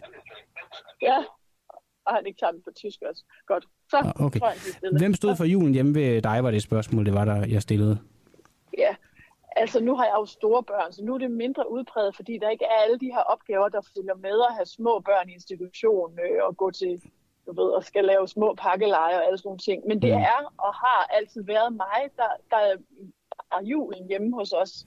Mm. Øh, og jeg tror egentlig, vi har haft et meget traditionelt øh, opbygget familieliv på den måde, så det er ikke mig, der er gået i spidsen med frigørelsen fra det her, vil jeg godt indrømme. Men du, øh, du i tale sætter jo nu her, at- at det er et problem, øh, og kan være det. Hvorfor har du så ikke selv gået i spidsen og sagt til din, øh, til din respektive mand, at øh, nu, nu må du skulle pynte op, eller hvad der nu har været opgaver? Ja, og det kan jeg godt, altså når jeg kigger tilbage på det, så kan jeg jo godt se, at jeg burde have afgivet øh, mere, flere af de her ting, ikke? fordi man kan jo lave testen på sig selv, om man synes, man er den, der ligesom bærer the mental load hjemme, øh, altså sådan, den, det her usynlige arbejde i hjemmet, ved at spørge sig selv, øh, vil det lyde mærkeligt, hvis øh, jeg nu næste gang, vi skal have gæster, eller når vi nu skal være klar juleaften, vil det så lyde mærkeligt, at øh, jeg spørger ham, er der noget, jeg skal hjælpe med? Og ja, det vil alle føle var meget mærkeligt, at jeg spurgte ham, Mm. mm. er der noget, jeg skal hjælpe med? Og det er jo et godt øh, tegn på, at, at tingene kunne godt have været fordelt bedre. Og jeg kan også godt, i forhold til barsel, når jeg tænker tilbage, ærge mig over, at jeg ikke var bedre til at sige, du skal tage noget af det. Fordi det har op igennem vores øh, nu 21 år øh, i liv med børn, ikke, at betydet, at det har, der har været en skævvridning. Og jeg tror, det egentlig har været tab for os begge to, at jeg har siddet for meget på det derhjemme. Det har været et tab for jer begge to, siger du ja, fordi Ja, det har været et ja, tab for ja. dig, men hvorfor har det været et tab for ham? Nej, men mændene, man skal huske på, at ligestilling handler jo også om, om at mændene øh, skal have noget. Ikke? Altså det, han har jo også mistet at have den her øh, nære, altså endnu nære forbindelse med sine børn, og have endnu mere ansvar for sine børn, og endnu mere tid sammen med dem. Og de her glæder, det er jo også derfor, at vi kvinder gerne vil have de her ting med, du ved, stå for pakkelej og mm. miste venner og alle de her ting. Det er jo fordi, der er nogle gode, nære oplevelser i det, som jeg tænker, at det vil også Mm. være dejligt for mændene at have det med sine børn. Jo, jo. Altså man kan sige, nu er det mig, der laver ja. Maden, og det synes jeg det egentlig er meget dejligt at have det ansvar her i juleaften. Ja. Det her med the mental Ja, load.